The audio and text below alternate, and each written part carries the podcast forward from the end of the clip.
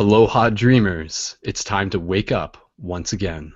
This is Brendon, and you're tuned in for another exciting, educational, and inspirational episode of Paradigm Shift Dream Class, live on the internet, yet also recorded for those of you listening in the future. A huge shout out to you. And we got a full classroom full of uh, full of students, fellow students of the cosmos tonight. So let's get everybody to unmute their microphones and say hello to the beautiful shifters all over the world listening into this. So. Hello to all you shifters. people of the internet.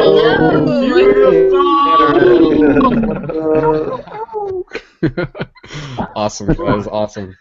Well, of course, a huge shout out to everybody taking the time to tune into this. Of course, this is a part of the bigger project of ParadigmShiftCentral.com. That's a real world game to help shift consciousness. And ParadigmShiftCentral.com, the website you can check out while you're listening to this. If it's new to you, explore it, connect with that. And we'll tell you more about that as we get into the broadcast. But focusing on what this class is about, this class is specifically a dream class uh, related to talking about dream exploration and talking about lucid dreaming and talking about astral projection and dream practices and all about those metaphysical topics that just help us understand more about what dreams are, how we can become more in tune with our dreams, and how we can also expand our consciousness within the waking state so that we can get more into that idea of lucid living, which is something that we can talk about more as the class unfolds. So we do have a, a huge class tonight, and uh, what I'm actually going to do is I'm going to pass the, the talking stick around since this is a very free flow format. Uh, there's nothing too too specific about it, but but can tell you we'll get into some practical tips, we'll get into some personal experiences, and of course reminding you guys that you guys can always be involved with these shows in the future. You can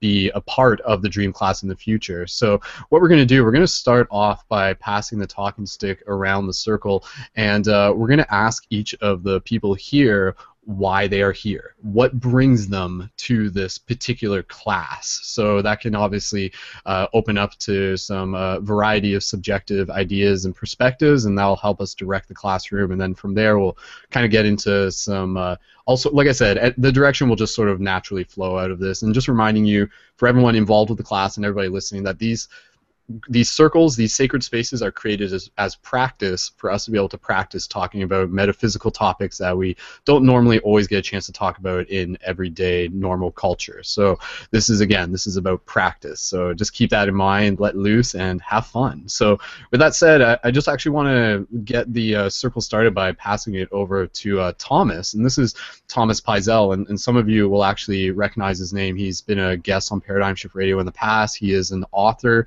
of a book all about lucid dreaming and dream exploration. He's in the Journey to Lucidity movies, and I was actually fortunate to run into him at the Lucidity Festival that I was at this year as well. So, Thomas, welcome to Dream Class. Thanks so much for, for making it in here. Hey, Brendon. And hey, everybody. awesome. Hey, so uh, what brings me here? Um, well, you know, I've been lucid dreaming since I was really young, since I was probably eight. Um, and I'm just here to support others and to, to talk about it and help um, if I can in any way that I can. Cool, awesome, and yeah, like Thomas does have a, a lot of good perspectives and ideas and tips. So I'm looking forward to just being able to see uh, how we'll be able to integrate that into the class. So um, from there, we'll, uh, we'll, we'll pass the talking stick around. I'm just gonna since we got we literally have one, two, three, four, five, six, seven, eight, nine. We have a full class. We have ten people in here, give or take. Um, so I'm just gonna go from uh, from left to right on my screen. So we'll uh, pass it over to AJ next. So AJ, if you want to uh, just tell people what what brings you here to J- Paradigm Shift Dream class. Uh, hey, I'm AJ. Um, I've been lucid dreaming for quite some time since I was really young as well. Um, it's something that's always interested me, and I like to get different perspectives. And I'm also doing a dream study with supplements now. Uh, so, you know, just want to hear everybody's feedback and maybe gain some more information. Awesome, awesome, cool. Well, thanks for being here, AJ. And uh, FYI, for people listening into this, if you're looking to connect with people that you hear on the show, you'll be able to find the links for their profiles on Facebook and other things in the uh, show notes for the episode, which are through the main Paradigm Shift Central website. So that will be under the Paradigm Shift Dream class for May 17th. So uh, from there, uh, thanks again, AJ. We'll pass it over to Amelia. So, Amelia, if you'd like to share with us what brings you to Dream class. Hi, I'm Amelia. um, because there are no such thing as coincidences. I've been finding some information that kind of blew my mind a little bit, and then uh, the lucidity documentaries came across my path, and I decided this is something I really wanted to get involved in. Awesome. Cool. Okay, and thanks, Amelia. And a special shout out to uh, Amelia because she's in Alberta and she's Canadian and I'm Canadian and and Steve-O's in here and, and he's Canadian and Jeremy's Canadian. So we got a good mix of uh, Canadians and Americans and all sorts of people all across the world. It's good. The dreamers are waking up all across the world. That's what's happening. So cool. Thanks, Amelia. All right, so we'll pass it over to Ashley. So Ashley, would you like to unmute yourself and tell us what brings you here?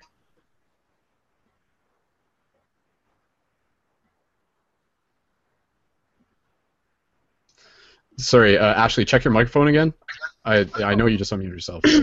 there you go. Go ahead. Hi, my name's Ashley. Um, I'm here because I want to learn how to expand the conscious mind, and I want to learn how to help people at a greater level and a deeper level, and I want to be able to turn my dreams and kind of be able to use that for um, creativity use in the real world and try to put those dreams that I have in some way or some form, if I can, into an application in the real world so I can create media. Yeah.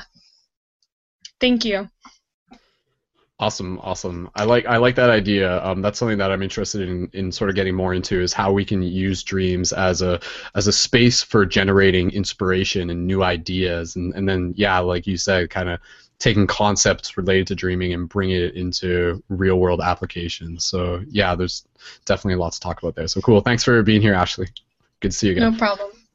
cool. All right. So uh, next we'll pass it over to Jeremy. So Jeremy, uh, shout out to Jeremy. He's a fellow shifter from Paradigm Shift London, Ontario, Canada. And uh, Jeremy, what what brings you here to Dream Class? Um, well, two reasons. One is that um, I, you know, I love coming to these, and I'm really interested in the subject. Um, and I have been actually having a lot of lucid dreams recently, like I was saying, um, with the 5-HTP supplement that I've been taking at night.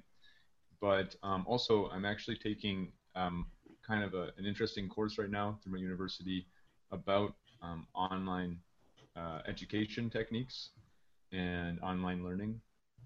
And so I'm kind of also uh, doing a little bit of a double agent thing here and just kind of studying the format of online of this type of class format because I'm taking a class on different types of online classes. So it's kind of interesting. So. Cool, cool, awesome. Well, again, thanks for thanks for being here, Jeremy. And uh, yeah, just, uh, Jeremy is also an expert, or at least very well versed in astrology. And so, if anybody wants to learn anything astrology, maybe we'll be able to. Uh, we'll, we'll see. Does it do, do astrology and lucid dreaming correlate? Do we have different dreams during different times of the year because of our different suns and signs and all sorts of things? So we'll, we'll be able to explore some of that as we keep going. So, well, uh, thanks again, Jeremy, and uh, we'll pass it over to Kyle. Kyle is in here. I, uh, yeah, Kyle's good. So, Kyle, if uh, if you want to unmute your microphone, you can tell us what what brings you to Dream Class. Uh, I'm here at Dream Class whole this whole deal, man. When it really just goes back to when I started getting into, uh, started tapping into all these different energies um, a long time ago when I was a child. And I don't know, man. I started seeing you, following you, and then seeing all the correlations and everything that you built just uh, just clicked in my mind, and I was like, wow, that's really crazy, you know.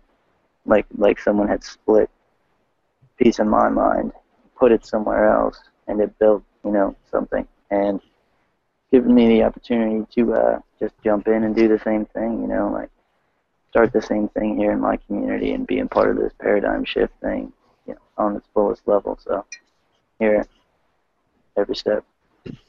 Awesome, awesome. Well, thanks for being here, Kyle. And uh, yeah, shout out to Kyle. He's uh, getting a paradigm shift community started where he is in, in Delaware. And uh, just as a little heads up for people, uh, for those of you interested in this project, again, you know, it, it functions on multiple levels. And one of the key things is we're creating physical paradigm shift communities which focus on open-minded discussion and meditation circles. So this is like a digital version of the physical meetings that we have. And uh, just a just again as an invitation, the next hangout that we have on Thursday, May 19th, is an admin meeting for uh, the paradigm shift community. So if you're thinking about creating a paradigm shift community where you are just learning more about shifting paradigms where you are, then please feel free to tune in for that hangout as well. So again, that's May 19th, Paradigm Shift Admin Hangout. So cool, and and Kyle will, uh, yeah, looking forward to getting more synced up with you and, and seeing things grow where you are. And this will definitely be a good place to generate some ideas, I'm sure. So thanks for being here, man. Absolutely. Awesome, awesome. Cool. All right, so we'll uh, keep going here, and uh, we'll pass it over to Sherman. So, Sherman, you've been around the Paradigm Shift community a while, so it's good to see you again. And uh, what brings you here to Dream Class tonight? And, uh, Hey everybody. and just Um, if you if you can just yell really, yeah. Oh, my my, my Oh, mic is. there we go. There we go. Okay, never mind. Yes. Sorry, guys. Um, hi, my name is Sherman. Uh, I guess I'd be kind of an old G shifter. Uh, I just love the uh, shift community, uh, what it represents, and I myself um, am really here for, um, I guess, uh, more applicationary measures. I'm not so much a dreamer myself, so I guess anything I can really do to get me back into the dreaming regular state would be most appreciated. So that's what I guess uh, main reason why I'm here and what I hope to uh, obtain from the class. Awesome, cool. Thanks, Sherman.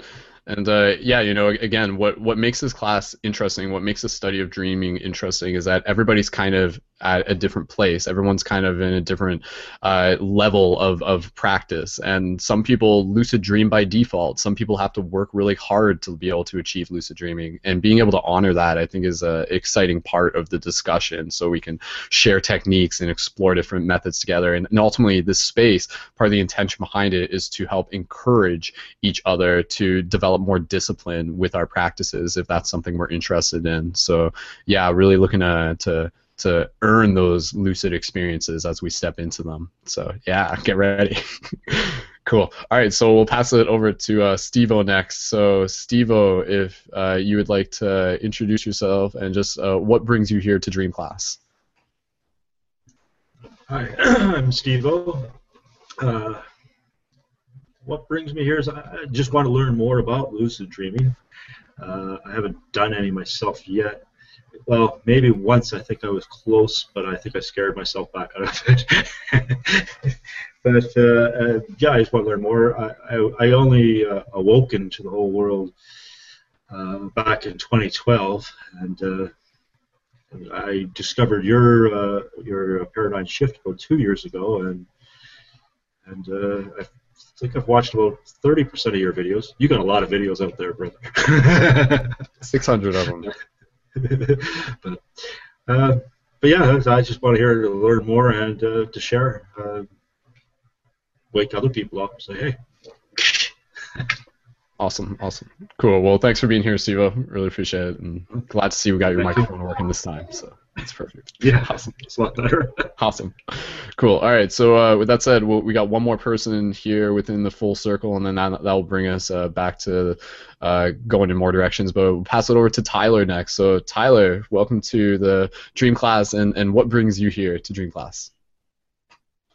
And uh, just uh, double check your mute button. That would be uh, that would help out a little bit. But uh, I'm I'm an old school dreamer. Growing up as a child, I used to uh, you know lucid dream nightly, and it would get to the point where I would my realities, my dreams would be almost like a, a like a mesh of like spider web, and I would have all these weird events happening to me in my dreams, and I would try to switch them over to my realities, and I would just kind of be back and forth in two different spots in my life, and uh, growing up as a child, I'm not sure whether it be, you know, life circumstances or just my personal way of living, but uh, I've been pretty detached from it, and I'd like to find a way to connect to it. Awesome, awesome. Well, definitely, man. This is a good place to help get some ideas flowing. So thanks for being here, man. Appreciate it. Cool. All right. So, okay, guys. So now that we've gotten through the introductions, I will just say again for anybody who's tuning into this live, please feel free to be a part of the discussion, even if you're not in the video chat, by joining the live chat on the website. So within the main website, you'll see the button in the bottom right that says live chat, and you can launch that. And if you have any questions or comment, please just feel free to contribute through there as well, and we'll keep an eye open in that spot. So um, with that said, you know, like when it when it gets into dreams and um, FYI guys, just technical wise, when we're not talking, we'll just uh, have our microphones muted in the background. Perfect. That sounds awesome. So um so again, you know like if anybody is listening to this class, uh, I, I, really encourage you to also go back and check out the previous classes that we have had on on within the Dream class, which would have been May 3rd prior to this, because there was a lot of topics that we covered there, and, and we'll cover similar themes. Um, but I mean, as for as for myself, you know, like I really like to sort of before we even get started, it's kind of like stepping back and just being like, what are dreams? And and my short answer to this, something I've said numerous times, and we'll see how quickly I can explain it this time, or efficiently rather. But from my understanding and my own experience, the dreams that we experience every night the dream space rather is uh, I explain it as this it's it's closer to where we are actually from. And what I mean by that is that before we come into this physical body, we're kind of in the higher dimensions or the astral, and things are more nebulous, and thoughts create more instantaneously, and there's different laws, and physics aren't quite the same as they are within this density, and things, uh, you know, you can teleport, you can create we can talk more about that. What are the things we can do within a lucid dream?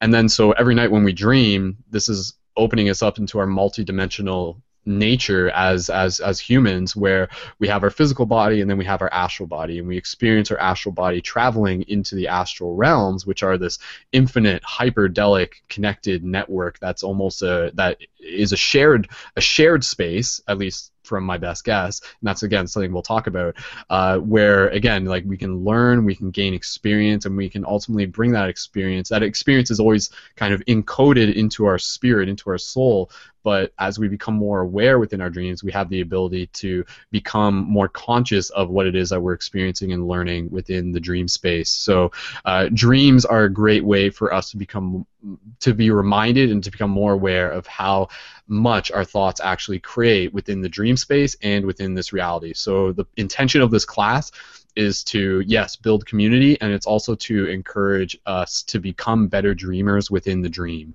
within the the week the waking dream and the sleeping dream understanding that they're still one in the same so that's kind of my short answer as to what it is that we're, we're talking about here but uh, I'd, I'd, be curious uh, again, um, just kind of passing it over to uh, what I could, what we can refer to. Uh, Thomas, he having written a book, um, he it's safe to say that he is a, a qualified expert, if we want to use that term, on, on, on dreams. And and Thomas, uh, if uh, if from your perspective, um, why should we be interested in, in studying in, in studying dreams and dream exploration, lucid dreaming? What are the benefits? Can you hear me okay? Yeah, sounds good. um, you said it. I mean, you said it, man. It's uh, so if we look at science, it says we have no idea what dreams are. So we start from that, and we're like, oh, so we have to know through direct experience, and that's the beauty of dreaming is uh, you can't really tell someone, oh, these are important. You have to really experience them for yourself. Um, and you touching upon the fact that it points to a bigger picture, a bigger, a bigger story of who we really are, that we're more than just physical beings. Um, we all dream. We have access to them every single night. Aware of them just as rich and vivid as the waking world. It's not. Uh, they have a present moment just as real as this, and waking up to that is is being lucid. Um, and that's just the beginning. That's just like graduating into second grade, and you're like, oh, cool. Now we're going to learn how to, I don't know, learn our colors and learn how to interact in this world. It's just the beginning. It should. It's it's us entering into that world, and it's that is a multi-layered. It gets more subtle and more subtle as we go. Um, so, big picture, it says that we are multi-dimensional beings, and then uh, we have access to them.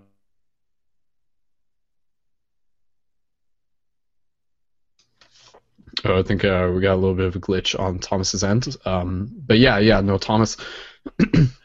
Uh, go, go ahead, Thomas. I think we in just... our dreams first. I think that's like the first step, but um...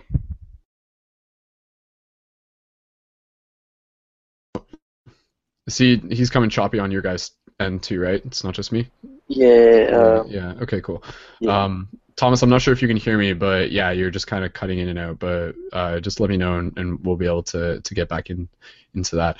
Um, but again, you know, let's let's pass that same conversation uh, around to other people in the circle. Why why do you guys feel we should be interested in learning more about dreams?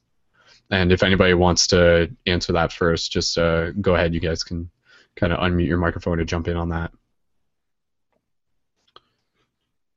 So whoever, why should we be interested in studying I'll dreams? comment on it.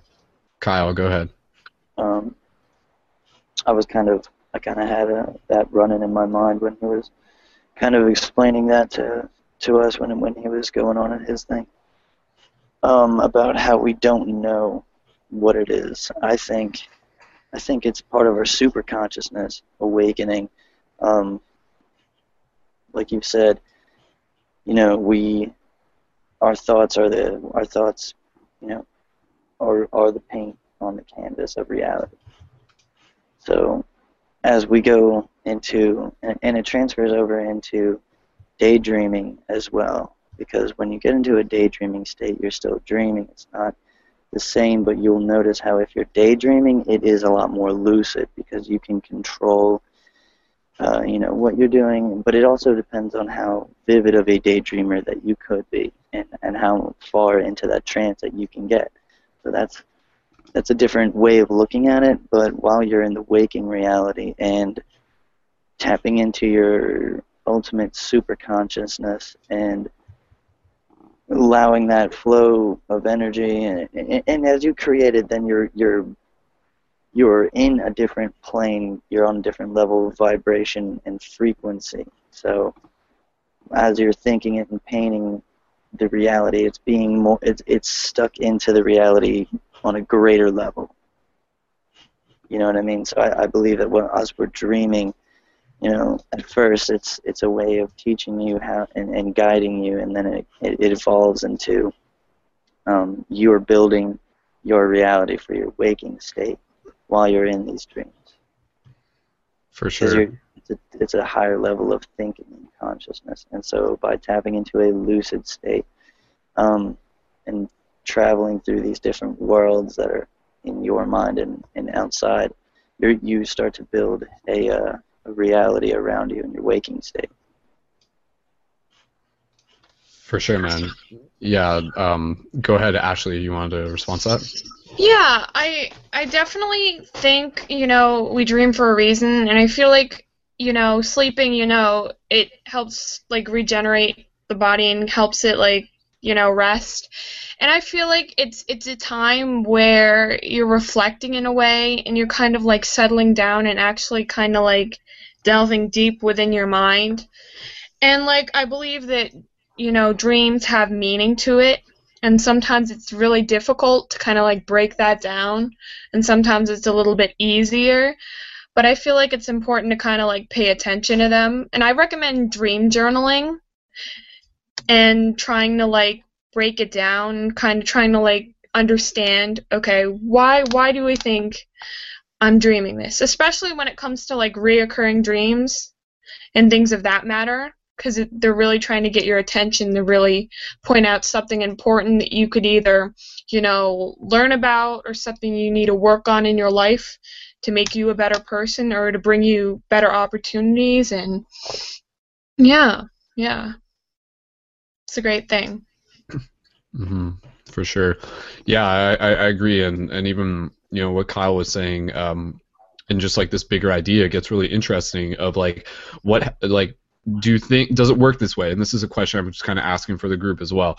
If we create things within our dreams, does it bleed over into this reality? Like, is is that an actual idea? And this is you know where you can get into ideas of like healing dreams and say you know you have a dream with a friend where where maybe you guys like like in your dream you you you do you literally do healing. Like you maybe you you see an old friend you haven't seen in a while and you share a conversation with them and it really allows you personally to heal. And then maybe that next day that encourages you to like to literally contact them, which creates like a, a, synchronicity of events that occurs to you healing in the first place. Like sometimes dreams can sort of foreshadow events and they can also help initiate events within this reality and then it kind of works both ways where sometimes the dreams are feeding into this reality and then sometimes we're feeding into the dreams which then feed back into this this reality so it's kind of like there's you know there's there's multiple creation coming from from both angles on that but i'll uh, just putting putting uh, that question out there if anybody wanted to respond to that. Do does it work that way? If we create within our dreams does it affect this reality? I guess I'll I'll go on this one. aj go ahead. Um, and then sherman. you know, when it when it comes down to the to dreaming in itself, um, for me, it's you know I like how uh, was put like it's a it's a personal experience and uh, there's layers to the way that dreams are for me. Um, I liked dreaming only because it was my own personal space that nobody could really mess. oh aj you cut out there i'm not sure what happened his mic's usually pretty good actually so um all right we'll we'll we'll check back in with aj in a second sherman did you want to you had your hand up, up earlier if you want to jump in if sherman's still there Can you Um, guys hear me? yes we can go ahead Awesome. Um, I do think, I do think they uh, affect each other only because kind of going off of the whole uh, as above so below. You know, depending on how far you take the philosophy, if you will, it's kind of like you know if we're our own. Uh, if we're our own creators, there we go. Um, then you know it's kind of almost an of course thing. You know, then of course we're kind of almost maybe in a sense creating it as we go. So one kind of requires the other for them both to work. I, I don't know. yeah, it's definitely still something to explore a bit more. Um, I just wanted to check in. Does Thomas have his microphone working yet? Is Thomas there? Hey, Thomas, can you? I I see you unmute yourself. Are you there? Okay, maybe maybe not. All right. Well, I I think he is. I think he's just trying to get it figured out. Thomas, you might have to like join and rejoin or exit and rejoin. Um, Okay. Uh, does anybody else have any any general comments uh, that they would just like to contribute? Again, you know, relate to the the broader question of why we should be interested in dreams, or why you're interested in dreams personally, perhaps. Looks like AJ just joined again. AJ, did you want to try going back yeah, to where you left sorry off? about that. Go ahead. Um, yeah. uh, so what I was saying is that um, it was my own personal space that um, I had that I could claim my own. And when it came down to uh, really understanding and relating, uh, that's when I started to really uh, play with dreams. And, and becoming lucid was something I've been able to do for quite some time. But on the understanding about creating inside of a dream, um, as for personal experience, uh, it does have an effect on reality. I think that's where a lot of I, I might not construct the construct around the dream itself. I'll end up in a place, uh, but when I'm in the dream and I realize that um, I've had dreams to where I was able to either heal or I was under spiritual attack and I had to uh, basically call out to my higher power and ask for help uh, to get rid of whatever evil entity was coming after me or doing anything. And within that space, I was able to gain strength, um, which then carried over into the natural world. Whenever I faced uh, certain adversities, I was able to use sort of that same strength that I found in the dream world.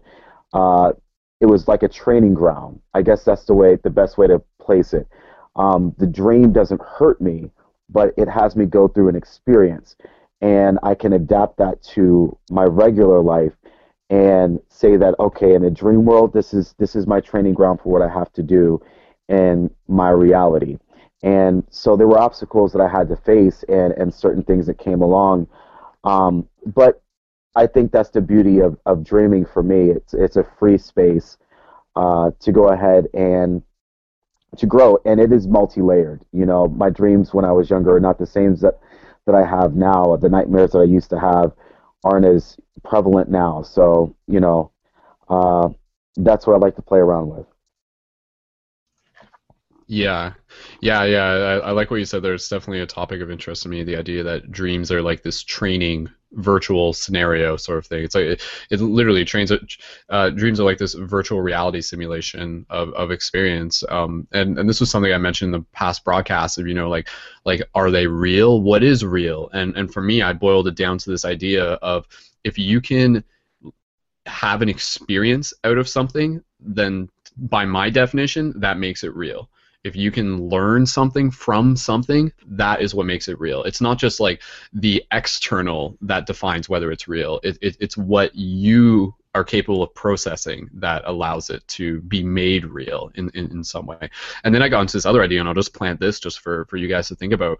But you know, I got into this concept, and this is only something I've, I've literally started integrating into my thought process. Uh, within the last month, and it may actually be new to some of you guys. It may even be new to Thomas actually, but it, it's this idea of you know like okay let's let's let's not assume that dreaming is an epiphenomenon of consciousness and and these physical bodies. What if you know what if like there are higher dimensional aspects to this reality and, and everything is very articulated at this level? And the human body is more just than just an accident. It's actually like very intentionally created. And what if this is the idea if dreams if we start thinking about dreams as something closer to just a side effect of falling falling asleep and actually something closer to a cosmic technology, something that has actually been manufactured and intentionally created so that we as humans have this ability to like still be physical and then still be capable of learning all of these multidimensional astral experiences every night then we go to sleep. So it's not I mean for me like this wasn't it, I always thought like oh dreams just happen. But like what if dreams literally don't just happen? What if they intentionally happen because the the the the hyperdelic technology was created as a scenario by a higher level of, of intelligence or a higher dimensional perspective of intelligence. Um, if that makes sense to you, I, I, I actually just uh, I'll pass it over to Thomas. So Thomas, have, has that thought ever crossed your mind? The idea of dreams being a higher dimensional technology, so to speak. Am I am I on now? Can you yes, see you're, me? You're we're good. We're good. Oh, you you nailed it on the head. So. Um, I for me when I think of why we dream, we dream to remember who we are. So we dream to remember that these this is a, a layer. Who we really are is is consciousness is this pure boundless limitless radiant clear awareness. And we come down into form taking on these subtle bodies denser and denser and denser until we reach a physical body. We have to be physical. I mean there's a reason why we're physical beings um, you guys know in the astral, a thought literally becomes your reality. So you think something and it becomes, it manifests very quickly. Uh, that doesn't, it's a little slower here, and I think that's good. That, that this is more of like a training ground to master our thoughts, to master our emotions, and this is like a slow preschool to then rise back up. So we dream to remember it's just the first inkling of, oh yeah, I, I remember I'm also this non-physical being. Oh, and then beyond that, it goes even further.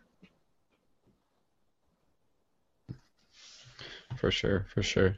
Yeah, um, I definitely like. I, I mean, I, I know there's still a, a lot more to to talk about, and um, we'll, we'll just kind of bounce around uh, a, a little bit more, but I'd like to be able to get into some practical some practical tips soon. Um, does anybody have any thoughts going back to the idea of dreams being a higher dimensional technology or that slight shift of the paradigm and, and, and whether or not that makes sense to you? Or because again for me it makes sense within this idea of like how we choose to interact you know because literally you could think about it like every night you go to sleep you're just like all right i am logging into the dreamverse to to the hypernet. And and again you know within this hypernet like it's not that much different from the internet because the internet is a reflection of what we actually are. And and within the dreamverse this is something you know we'll be able to talk more about. We get into these ideas of being able to access information being able to perceive things and being able to explore beyond linear time. And then we get into the ideas of like astral projection and remote viewing and, and things like that. So it's this idea of non-locality and, and dreams give us that immediate access to it. Um, but again i just want to open up the to anybody else who has some thoughts on uh, just you know like what this dream space is and, and, and how it can be utilized you know like wh- why is it there what, what can we do with it really um, does Kyle Kyle did you have did you want to say something? Go Yeah, ahead. absolutely. Um, if it were a manufactured technology in the manner of your speaking, is uh, is that that be of extraterrestrial design then? Obviously, right?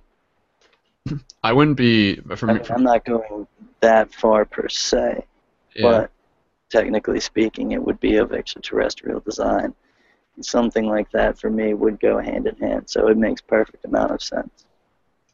Yeah, I mean, for for me personally, like I, I wouldn't be uh, too quick to refer to it as extraterrestrial, so to speak. I mean, higher Well, the word dimensional. terrestrial, yeah, Yeah, yeah, yeah. But because I mean, yeah, like, yeah, I mean, defining something just based on whether or not it's terrestrial or extraterrestrial, like, I, I, I think, yeah, extraterrestrial would just sort of be like, it, it is that, but but it, it's it's actually more than that because just I saying. am I am kind of using it in in a, in a Yeah. way that of being a higher level of plane plane your existence. Not Yeah. exactly aliens floating around in ships isn't really what I'm referring to. Yeah, yeah, extra dimensional. Yeah. Yeah, yeah. Dimensional, kind of like above, you know, just Yeah, an astral plane, a Mm-hmm. version of an astral plane.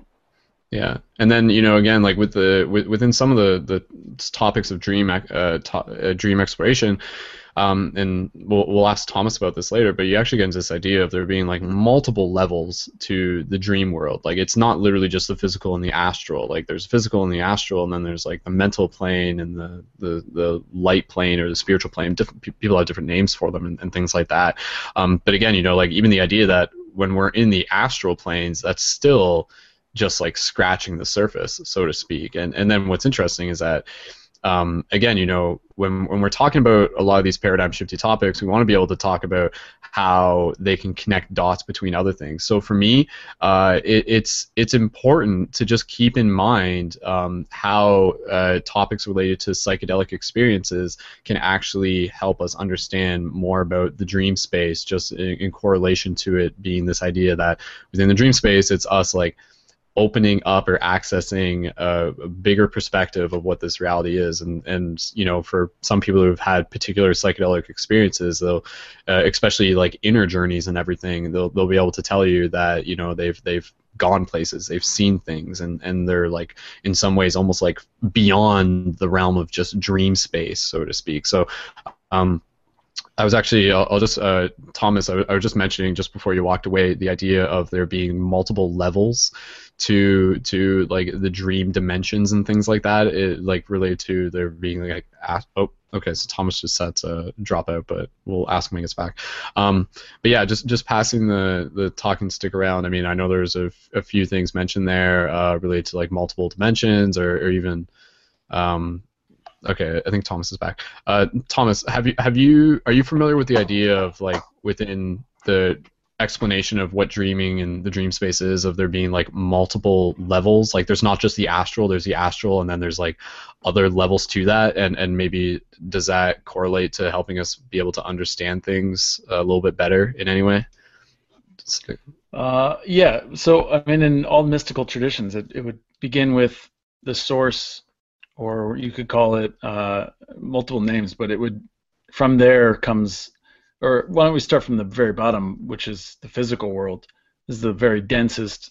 Above this is like uh, the astral, and it's really kind of a messy area. You're kind of like, it's a lot of our thoughts, it's a lot of our subconscious and our unconscious, um, and that's where we're going when we're dreaming.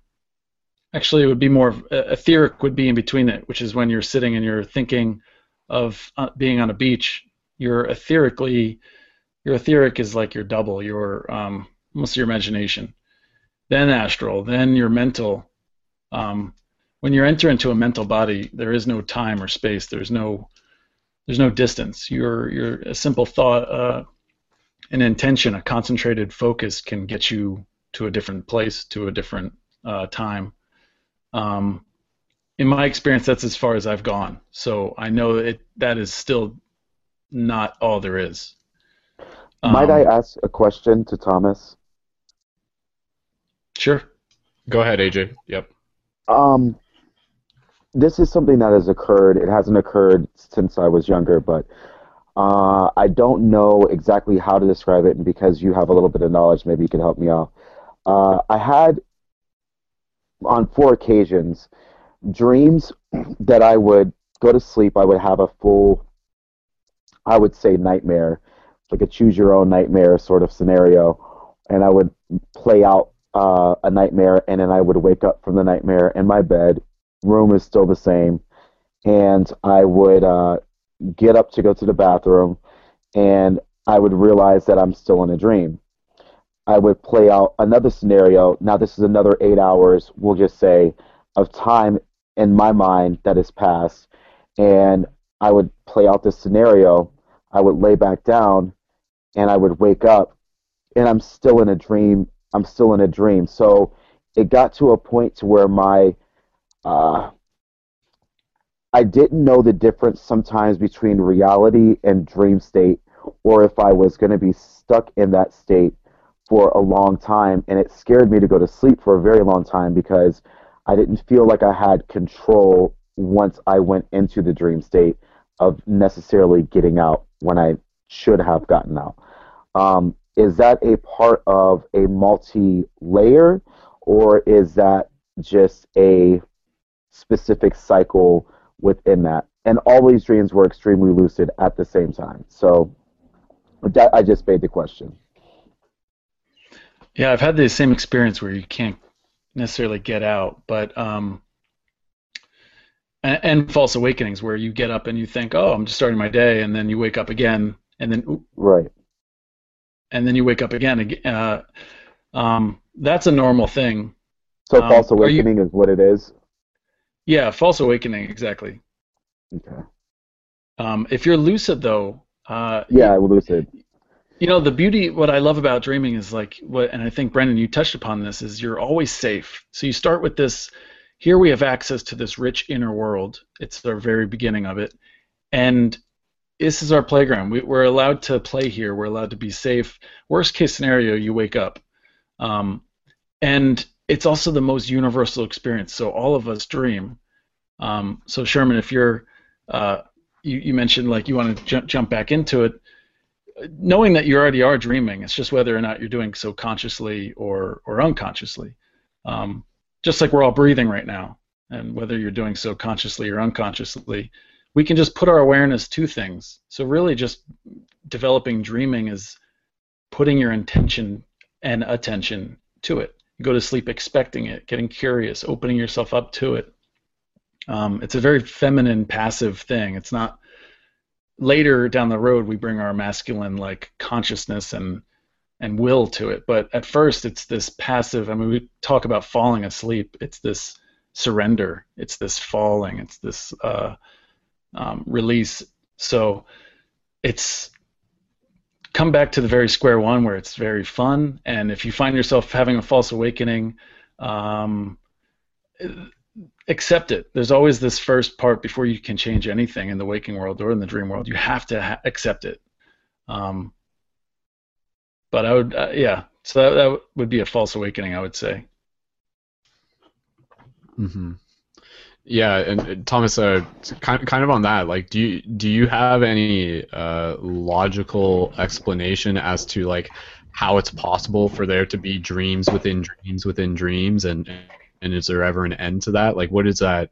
What is that reflecting within the bigger picture? Can we make sense of that in using our logical mind? Uh, I hate using logical mind. it's the worst.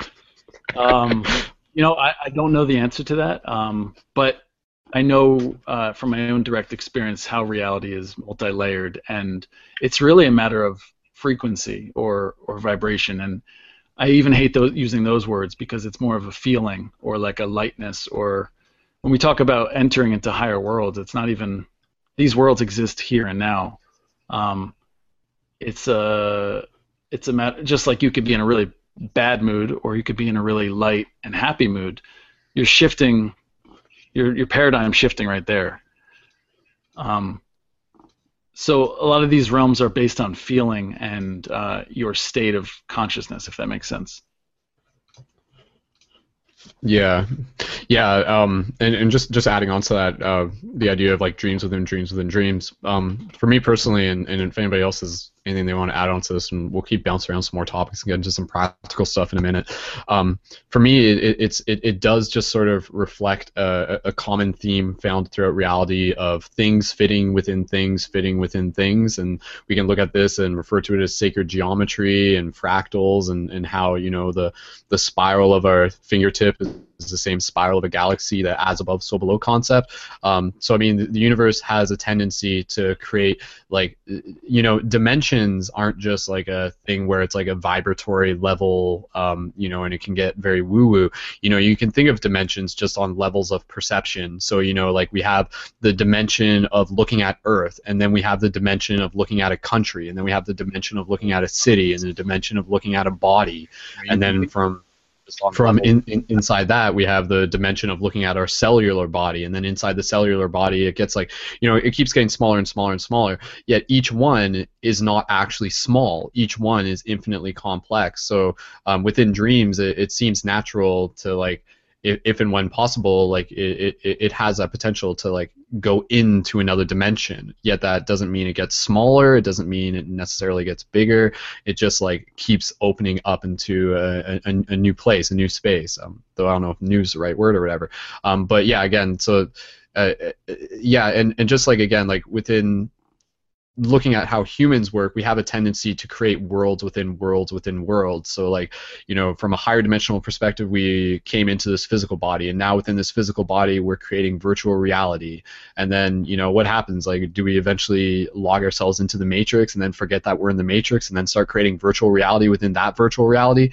Um, again, it's just kind of not to really say there's an answer to that question, but it, it just does sort of reflect this idea of there being uh, a, pattern that we see of dimensions within dimensions within dimensions. Um, so, long story short, for me, it makes sense that within the dream space, that's just a a, a natural thing. But actually knowing that um, is interesting, and I'll just plant this seed because you know when you get lucid, I encourage you guys to do this because it's something I'm working towards too.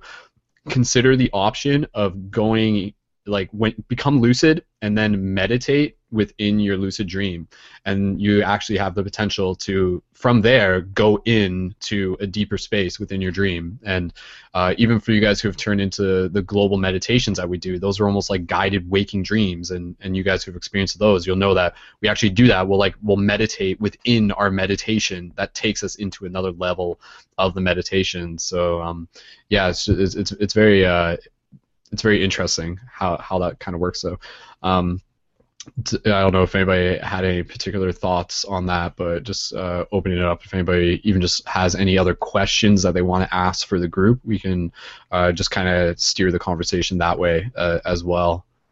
Um,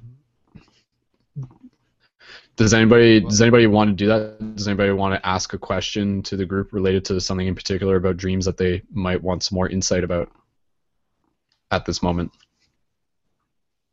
I was going to say about the uh, about the, the dreams within dreams thing. Um, I think that makes a lot of sense with how my under, my understanding of, uh, of consciousness in general is that it's sort of a upward siphoning of energy and experience. And so I think it would make sense that any sort of experience um, is just an amalgamation of a, of, of a bunch of different smaller experiences that are, um, or distant experiences. Um, and it makes sense that any experience that we have is composed of other smaller experiences, and that those small experiences in themselves could be giant experiences as well. So um, that might not, that might, I don't know, it might make sense. To me, it does. I don't know, but.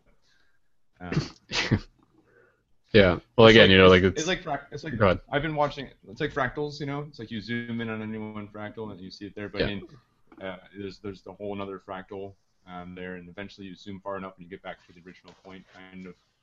Um, but um, I think that I, really do believe in the whole theory of um, of consciousness as being sort of the observer of the universe, and I think that, that every part of this universe seeks to be um, observed in some way. Um, and so I'm not really sure what the nature of consciousness is itself, like what type of technology it is. I think um, you know, speculating on that is I think if we were to know, we would probably mess it up, and so we might it might kept a mystery from us on purpose. Um, and um, like, if imagine if like McDonald's got a hold of like the technological backdoors to the soul, we would have like McDonald's advertisements like beamed into our brains, like into our soul, into the depths of who we are all the time.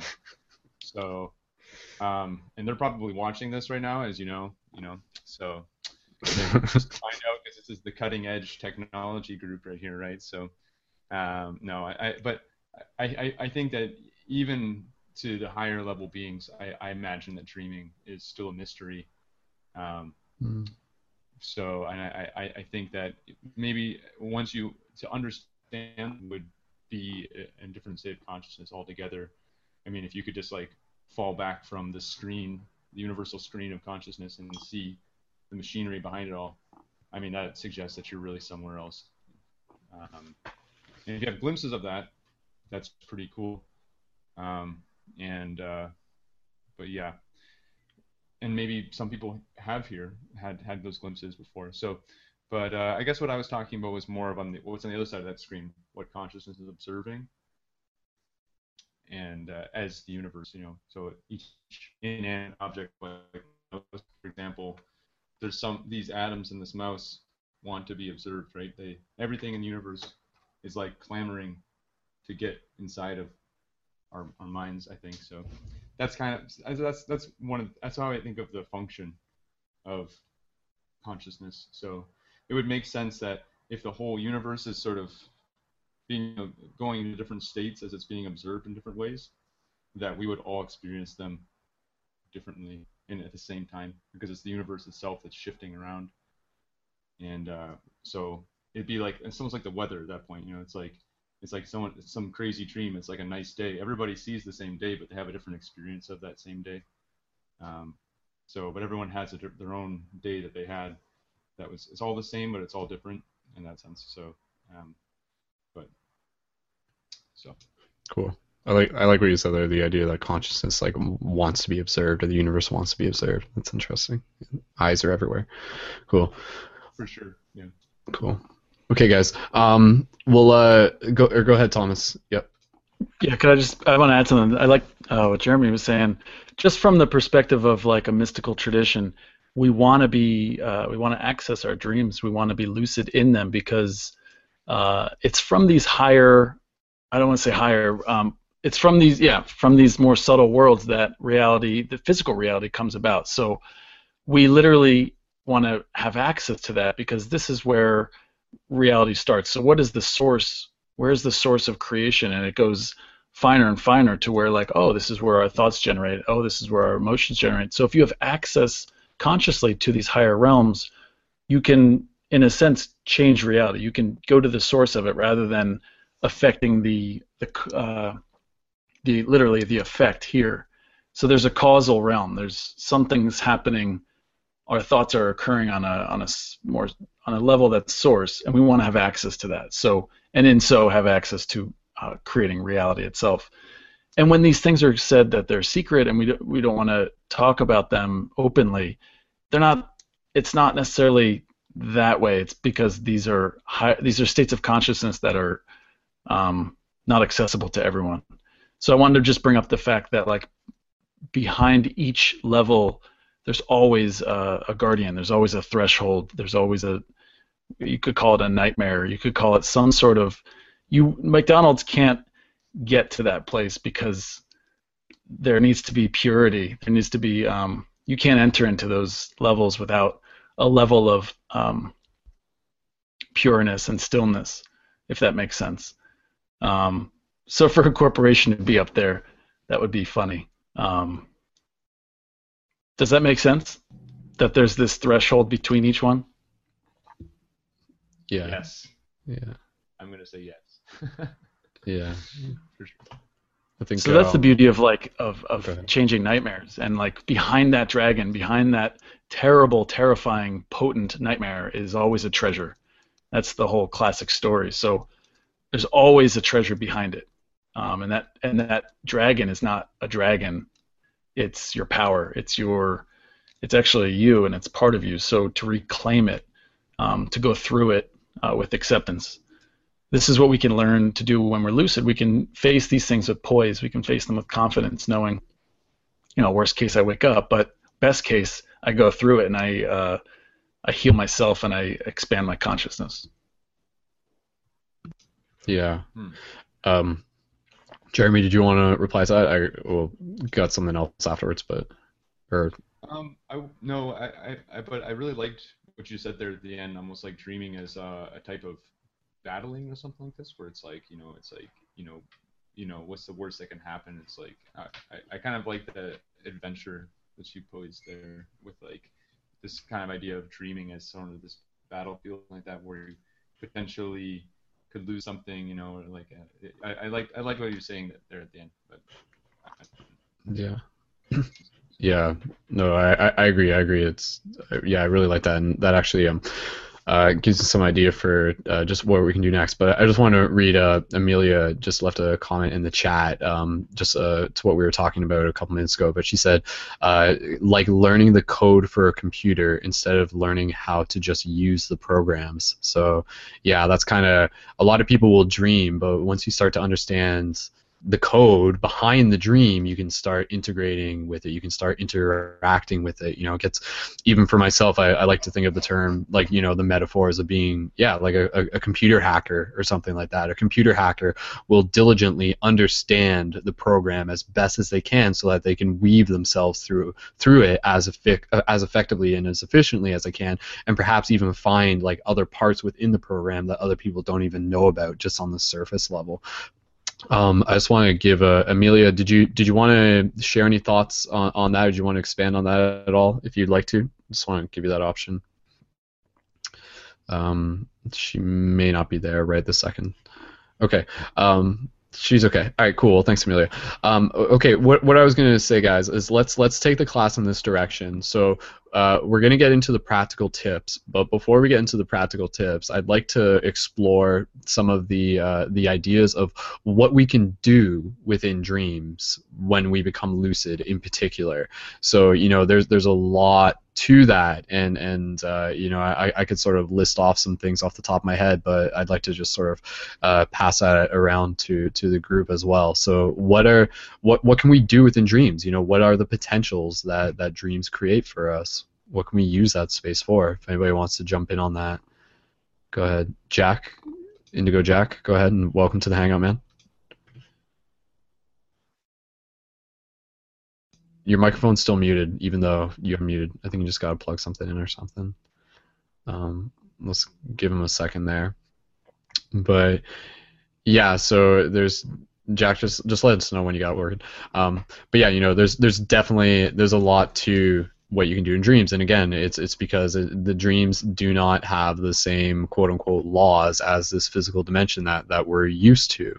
Um, I'm sure Thomas can can maybe start us off. Thomas, do you want to maybe just start us off on what are some of the things we can do?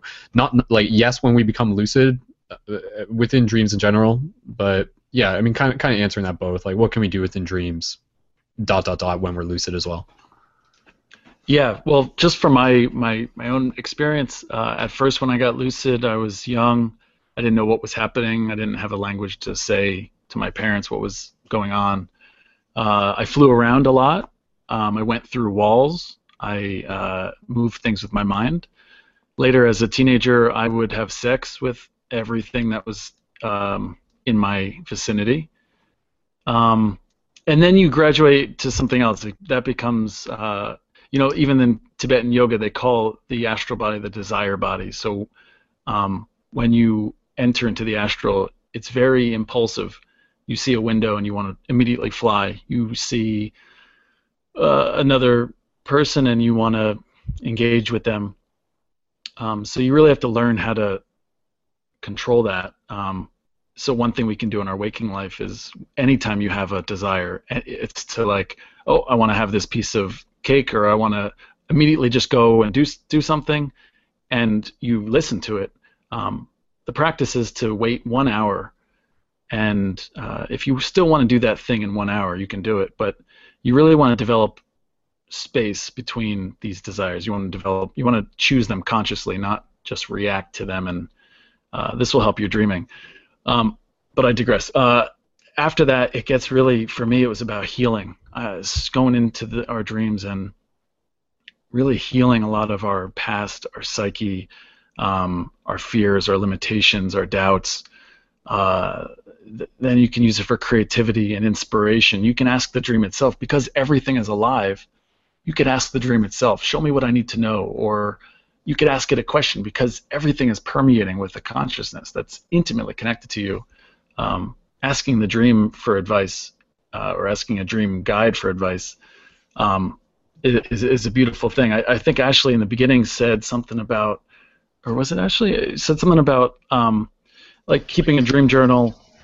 I think it was right, Ashley. yeah, definitely.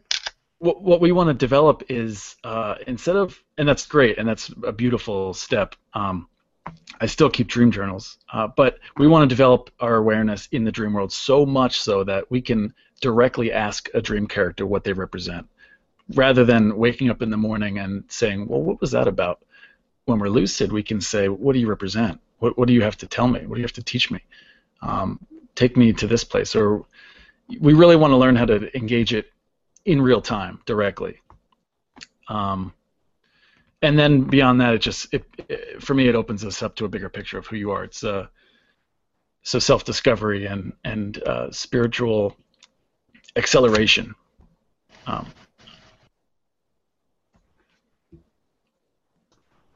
For sure. yeah, yeah. I like um, something that you, you, you said there. Uh, remind me of the idea that like the dream world functions based on based on symbols.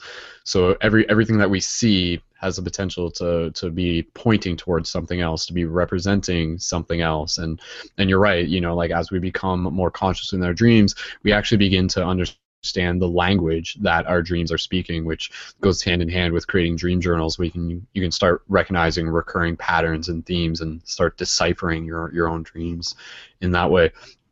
Um, does anybody else want to uh, re- relate to the theme of, uh, or who's who had their mic open there? Was that Ashley? Ashley, go ahead. Yep. I feel as if um, what Thomas was saying is if if we're able to ask the dream characters what's going on and what the meaning behind it is, I think it would be great. You know, I like having that mystery of kind of being able to, you know, figure it out for myself, but as well as kind of like having that mix of asking the dream characters as well. I like the idea of, you know, utilizing both, you know, something that teaches me to kind of problem solve and think for myself and develop my own ideas as well as, you know, having something delivered to me when it is needed. And I think, you know, when you dream, there's tons of times you forget what you dream and, and you know, you wake up and you, it, it kind of slipped your mind and you're able to, you know, ask the character, and maybe you're able to have that dream stick in your mind better or um, develop in a way that's greater. So, absolutely. Mm-hmm. For sure. Cool. Thanks, Ashley. Um, do we want to? So, continuing on the theme of what what can we do within dreams? What can we do when we are just you know by nature? What can we do when when we become lucid? And then again, this is working us towards uh, getting into the practical tips of how we can become lucid and all that fun stuff that everyone wants to do as well. Um, Indigo, you you want to talk earlier? Is your microphone working? Go ahead. No, your microphone is not working right now, which is unusual. You might just need to like rejoin. It's happened with other people, but we'll get it working. So um yeah, based on uh, anybody else, what what are some of the other things that, that we can do within dreams? You know, I'll, I'll just put in a couple ideas. Uh, within within dreams, like we have the potential to explore things uh, to explore things from a non-linear perspective, meaning we can theoretically get information about quote unquote past lives. We can get information about the future that that's still ahead of us uh, within the dream space. We don't exist within this linear uh, aspect of time, um, and again, so information is, is more accessible. Um, so I mean, that would be one thing. Another thing would be, uh, yeah, you can teleport. You can literally think of a place and you can be brought to it. Um, I'll, I'll just share this quick experience though, because like Thomas was saying, you can fly within your dreams. But you know, this is something we'll, we'll get more into later, like some of the actual specifics of, of lucid dreaming. Um, I I, I became lucid actually earlier today, uh, and it was the first lucid experience that I had had uh, Uh, in a while but it wasn't super successful. And what I mean by this is that when I became lucid, I was like inside of a room. It was just kind of like very generic. I think it like might have been in my house. And then within the moments I was lucid, I was just like, was like, okay, good. Like I know that I'm dreaming. I'm like, and then I like took a second and I saw like the cor- the the room in front of me, and I'm like, all right, let's try floating out through the wall, like out through the ceiling. And then like I legitimately like tried doing this and tried like floating, but I like got stuck on the wall. Like I actually couldn't get through the wall properly. Um, and, and this isn't something that's happened the first time. So it, it's interesting because again, when we get into the details of, of lucid dreaming, you it, it's it's something that I mentioned in the previous broadcast, it's really about learning to like let go. So why am I getting stuck on the wall? It's because a part of me, even if it's like one molecule in my baby toe, still thinks that that wall is a physical object that I yeah. can't move through. So again, it's like learning how to fly is about letting go of the thought that you will fall. And when you let go of that thought, that's what allows you to fly. When you let go of the thought that the walls are keeping you in, that's when you can transcend them. So dreaming has a lot to do with, um, yeah, like transcending mental obstacles and learning to let go. Uh, so again, that would be some of the things that we can learn how to do within our dreams, which blend over into our real life uh, as well. Um, in Indigo, we'll, we'll pass it over to, or does somebody else have their mic open? Stevo is writing a note. Stevo, Stevo's drawing a beautiful tree there. um, okay, Indigo, go go ahead, and then if anybody else has a comment. Can, can you hear me now? Yes, we can hear you. All right. Okay. Well, something I want to say is a wisdom that a lot of people don't really understand from from the Indigo perspective. You got to understand that the fourth dimension is actually getting us ready to be in the fifth dimension. Whenever we're in the fifth dimension, our thoughts are going to manifest immediately. And if, if we're in the fourth dimension and we're in dream time and we're manifesting things that we don't desire, um, it's basically teaching us how to uh, work past that. A lot of times you have nightmares, which is things that you haven't dealt with. Um, but once we get ourselves to a place in the fourth dimension when we're dreaming and we can fly around, anything we want immediately manifest. There's no you know, and, and everything's being seen from the higher realms. They're watching us, like we're their children on a certain level, and you know, we're not going to be put into a reality before we're ready for it. So this is kind of like the the testing stage to get us into that frequency. That's an interesting perspective. I, I, like, yeah, I like where you're going with that, though. Um, thanks, Indigo. Good to have you here again. And uh, anybody, anybody else who wants to chime in off some of the stuff we were talking about, and you know, we can get into some of the details of lucid experiences. Um, Thomas, did you want to? Yeah, I just wanted to say that's a good analogy from Indigo. Uh, it's like giving a key, you know, keys to a third grader, and you're like, "Hey, go go drive this car." Where the car is reality and creation itself, and we're not going to take the wheel of creation until we're ready for it. So this is what is talked about with the purity and and when we're talking about foundational lucidity practices, mastering, not necessarily even mastering to to be lucid. You could lucid dream tonight, even if you're um, a mess internally. Um, but we want to develop stability over our thoughts. We want to develop stability over our emotions. Um, and lucid dreaming is a great, or dreaming in general, is a great way to, uh, is a safe environment for us to interact with that and play with that and understand how our thoughts create reality.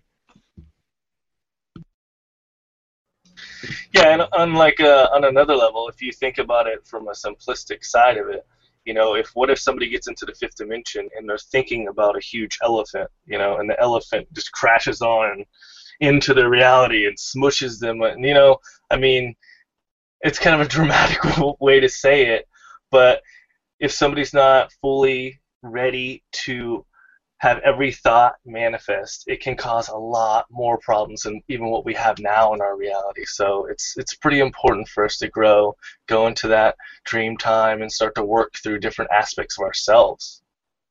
So. Mm-hmm. Yeah, yeah, it's definitely it's definitely training. It's definitely getting us.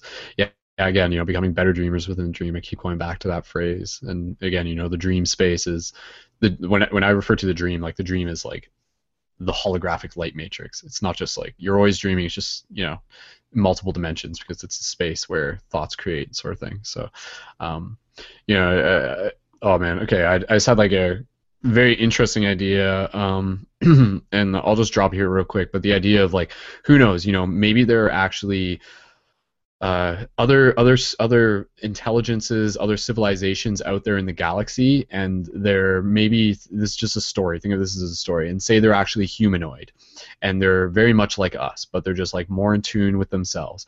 And say at night they actually have the potential to go to sleep and connect to the astral, like log into the hypernet, and within their conscious awareness within the astral they could actually like connect with us here on earth even though they're like another star system away so to speak so you know, it'd literally be like a family on another planet, and they have agriculture, and they're a farmer, and it's a husband with a wife, and then the husband's like, "All right, honey, like I'm gonna go to sleep. Like the humans on Earth like need some guidance," and then you know that's actually their role as like a higher dimensional being is to sort of actually be able to navigate the astral space and, and to know that dreams can cross over and we can actually we can actually get into the idea of shared dream space um, which again is something we'll, we'll explore more uh, within this practice because that's actually a specific intention within this project. Is to uh, specifically meet up within uh, within the dream space as a, as a community uh, specifically at the tree with the paradigm shift sigil above it which is the image that you see within the promo for this episode.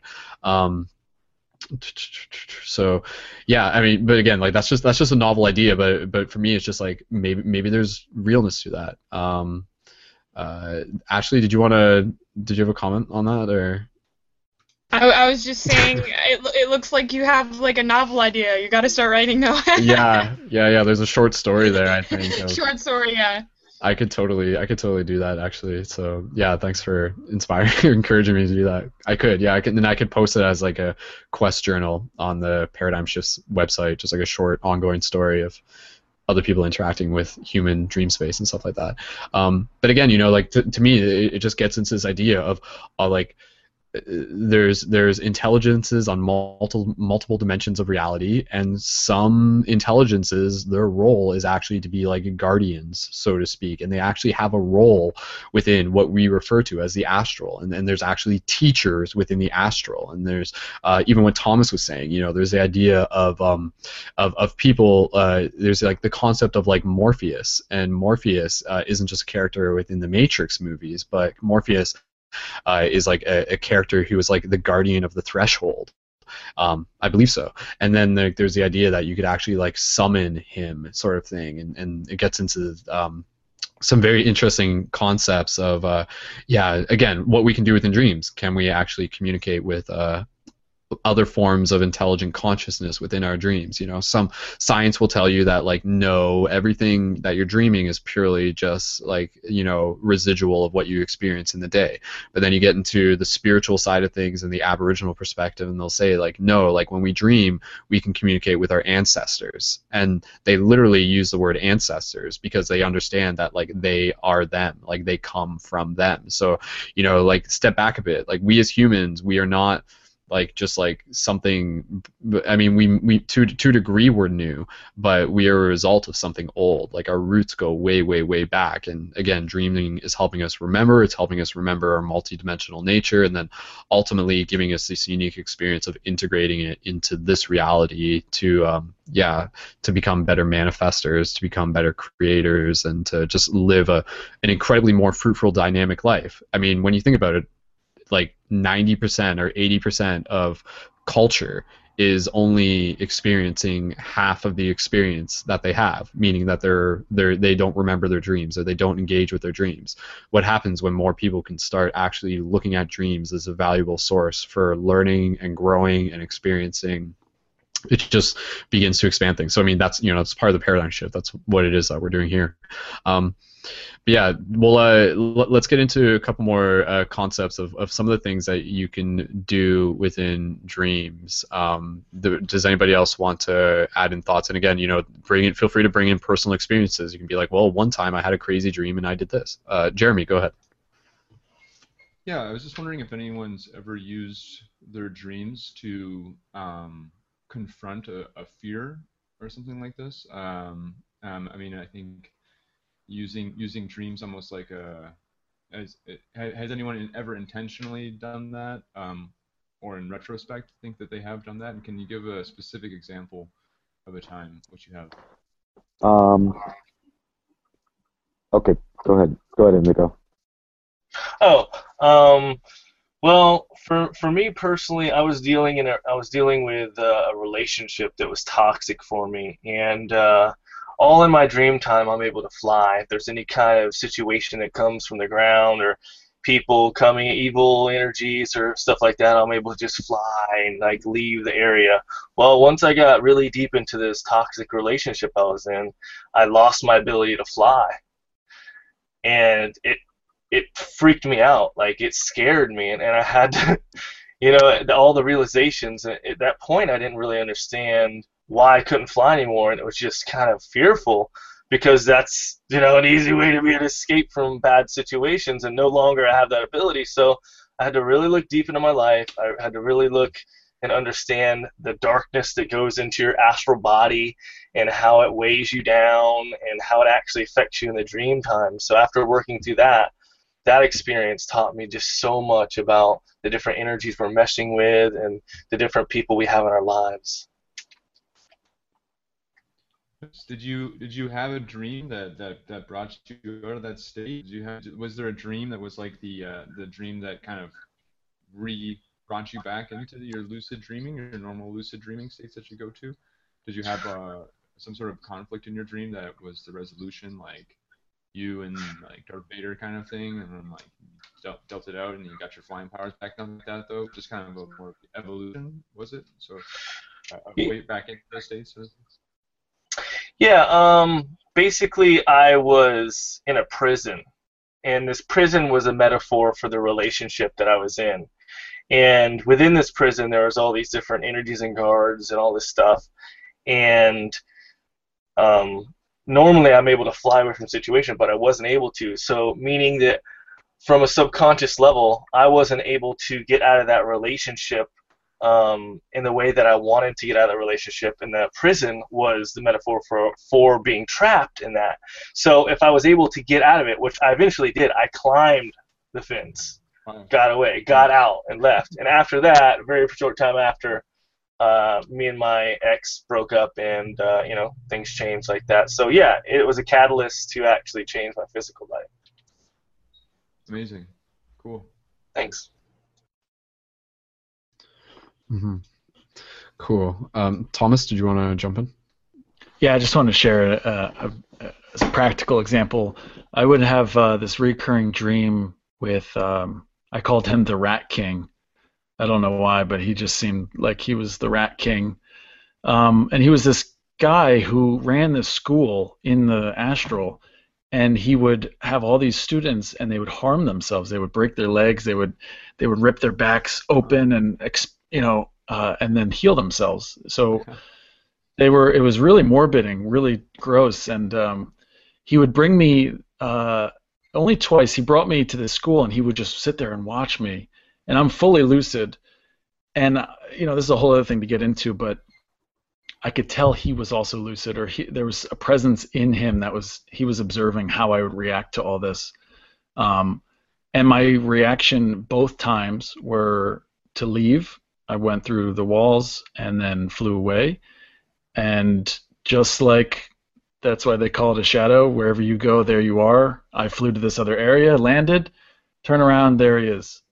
Um, he's driving a car.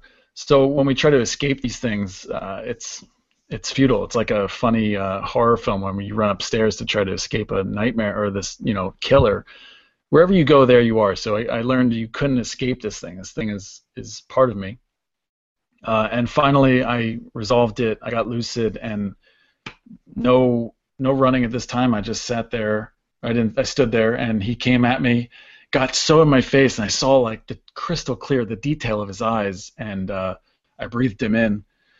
And there's just this moment of just this acceptance, um, and I spit him out like an owl pellet, and he was um, it was all bones, and I, I've never seen him again. But um, this is an example of just a recurring dream that uh, had to be faced, had to be accepted, and integrated into me.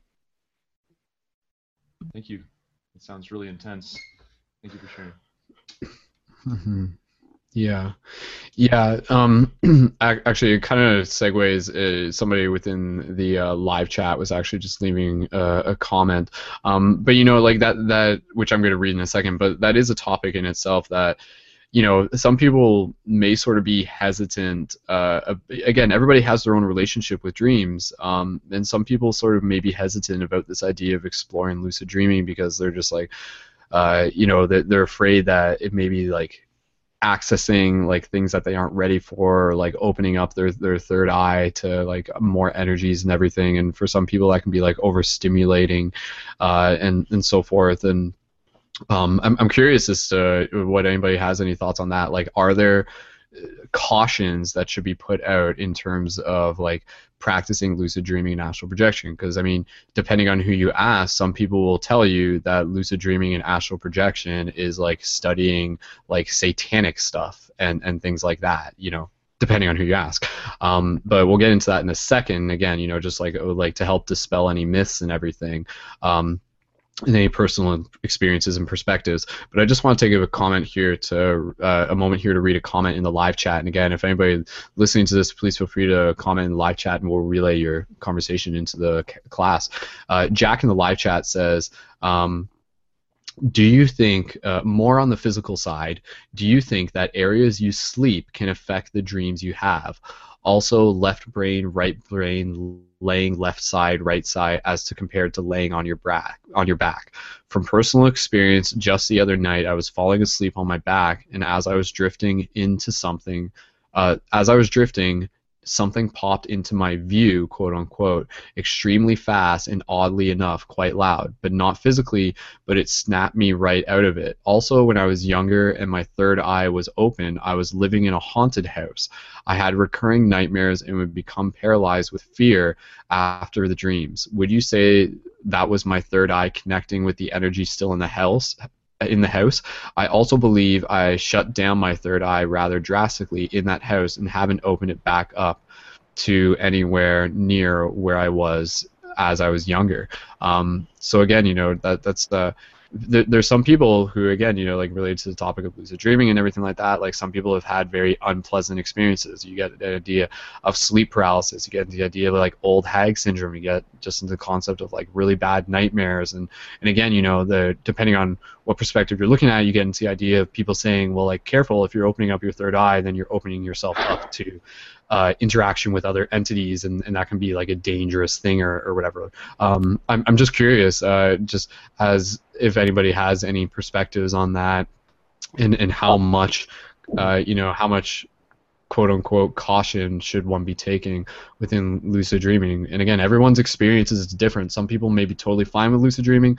Some people may have crazy shit happening to them but ultimately my answer to this would just be there's a reason for it and there's a lesson behind it in some way or another. Um, but yeah, let's uh, pass it over to AJ, and then I think uh, Indigo had something to say as well. AJ, go ahead. Okay. Um, so where do I start here? Um, I, you know, in my dreams from when I was younger, I mean, I was raised in, like I said, a very, very religious household. So I guess my subconscious was used to dealing with uh, I guess spiritual spiritual things in nature. But uh, my dream world, I, I did face a lot of nightmares, and they were very lucid. And um, I would like to think that my dreams were a safe place, but there was a, I guess, a seven-year period or eight-year period to where my dream my dream world was not safe. Um, I would wake up with scars. I would be suffer from a lot of night terrors. It, it was it was traumatic for me to fall asleep. Um, so what one of the things that I did realize uh, that caused a lot of that for myself, um, and maybe empaths will be able to pick up on what I'm about to say. Uh, for me, I'm extremely sensitive to specific things and letting specific things into my spirit. Um, if I watch a lot of blood, gore, um, or maybe something that just it, it's just overdone, uh, especially when I was younger. Uh, when I would go to sleep, it would manifest itself, and it became another reality for me. And uh, so I had to deal with that in the dream state. But that dream then became a manifestation, sort of like in my real life. And I and I went through a, a lot of things like that. So what I did was I shut down. Um, when I was younger, reading specific books, reading specific things, just because I felt like I had to. That was something I had to cut out for myself, that's what I had to do. Um, as I got older, um, there were specific things that uh, I don't want to say. I'll just say evil entities. We'll just we'll just say that that I, I faced in dreams, and uh, like I was saying before, I had to call out um, to my higher power in a dream to help facilitate the the situation. Um, and I basically asked for a lot of my gifts to be taken away because I didn't want to have to deal with the drama of the dreaming for a long time. And all of a sudden, I didn't go through a dream state for three years, and I couldn't read anybody. I, I didn't have the same gifts that I had, and everything started coming back slowly but surely. Um, I dream lucidly now, uh, but I think that it's a thing to where if people do experience things to where they're having extreme difficulty, um, the strongest thing, and it's been said here before, is really facing the fear. Um, for me, it was really having to figure out a way in my dream state on where I stood and who I was in that. And once I found that power, uh, things sort of subsided. But I had to go through drastic measures to do that. Um, and I'm still extremely sensitive, and there's certain things that I just refuse to even go there because once those, I guess, nightmares and night terrors went away, um, I sort of caution on really trying to delve into certain areas, not out of fear, but just out of just like maybe I just don't need to do, I don't need to go back down that path for me. So that's my experience. Thanks for sharing, AJ. Thank you very much. Um, yeah, let's. Uh, does anybody have any r- response on that? I mean, you know, let's let's take a moment here. Let's let's address again, you know, not opposed to just ignoring it, some of the realities that we experience within dreams. Like, is there this darker side to dreaming, or you know, how, how do we how do we want to approach that? And and um, yeah, and Thomas, I am curious as to what your thoughts are on this, but we'll. we'll uh, I think Kyle. Does Kyle Kyle do you have something to say? Yeah, um, well, like I have something to say, kind of touching on on all things that we've kind of gone through, and everyone's kind of said all the way back to uh, interacting with, with characters in the dreams. I think part of interacting with, with certain characters in dreams is people that we actually see and interact with here, whether we recognize them or not. Um, like you can be friends with somebody uh, who's who you don't know here, you can be friends with them on on that other side, you know. And um, skipping ahead to AJ, um, with all your experiences with in in this dream state and those, like how you would say you would if you watched like a, lot of bloody gory stuff or whatever, or saw something traumatic like that, or if you were like there and witnessed part of it, how that would manifest as uh, you know an entity that would kind of be a, a, a projection of yourself those fears and insecurities um, those things that you experienced or went through manifesting themselves but you are the one manifesting because it's something that you have to get over. It's something that uh, you know you as the universe um, you know you as the universe uh, wants to fix about itself and you you know, you are a tool that the universe is using. And if you have these gifts, if you are one of those people, you know, then, you know, it can be kind of crazy when something like that happens and you're like, okay, this is too much. Like, I want it to be taken away. I've had some similar experiences. I couldn't say I've ever had an instance where I wanted these gifts to be removed. I've had troubles with fears of them being, you know, tampered or something like that. But it's I I just feel like it's an extension of you trying to fix itself. You know, it wants to it wants to heal. And by going to that level of super consciousness, you can there you can heal yourself, and and that's you know the process that that is taking place when you're doing that. Also, maybe get one of these. This is a giant point of amethyst. Amethyst is really good for dream world stuff. Uh, this is about the size of my fist. I sleep with it. Try and sleep with it every night. If it's not on my altar, it's on the bed. It's pretty cool. I got it from a guy named Bob Cron. I'm pretty sure he's got a website that you could that anyone can order crystals from. And if you're on the East Coast, he's in Pennsylvania, I believe. Um, but everything that he sells is blessed and you know supercharged and everything. But this is it, it's so cool. Like it's just awesome. It will help you remember your dreams, but it'll also take uh, allow you to have a lot better um, power and control over your dreams, and it can influence you to have more positive dreams. You can talk to them and program them just like regular white quartz crystals, and you know it's just a fantastic little tool to have. You're into those energies and things like you are. So, yeah. Cool. Thanks, thanks, Kyle. And uh, yeah, you're you're right. Like that kind of opens up the potential of another question of uh, things that we can use to integrate with our dream experiences, such as tools, such as crystals, such as binaural beats, such as yeah. different herbs and everything, and and that stuff we'll we'll definitely uh, get into more. And and yeah, just being able to um, even going back to Jack's question, you know, uh, when he was talking in the comments about being in a haunted house and stuff. Um, this is something um, you know eh, we yeah, can we can explore. Some stuff on that too yeah, I was just going to say, you know, like like that that's an interesting topic again, just to explore when when kind of observing the science of dreams is like, are our dreams affected by where we fall asleep within our physical setting? And from my experience, from everybody's experience, it would seem to be yes.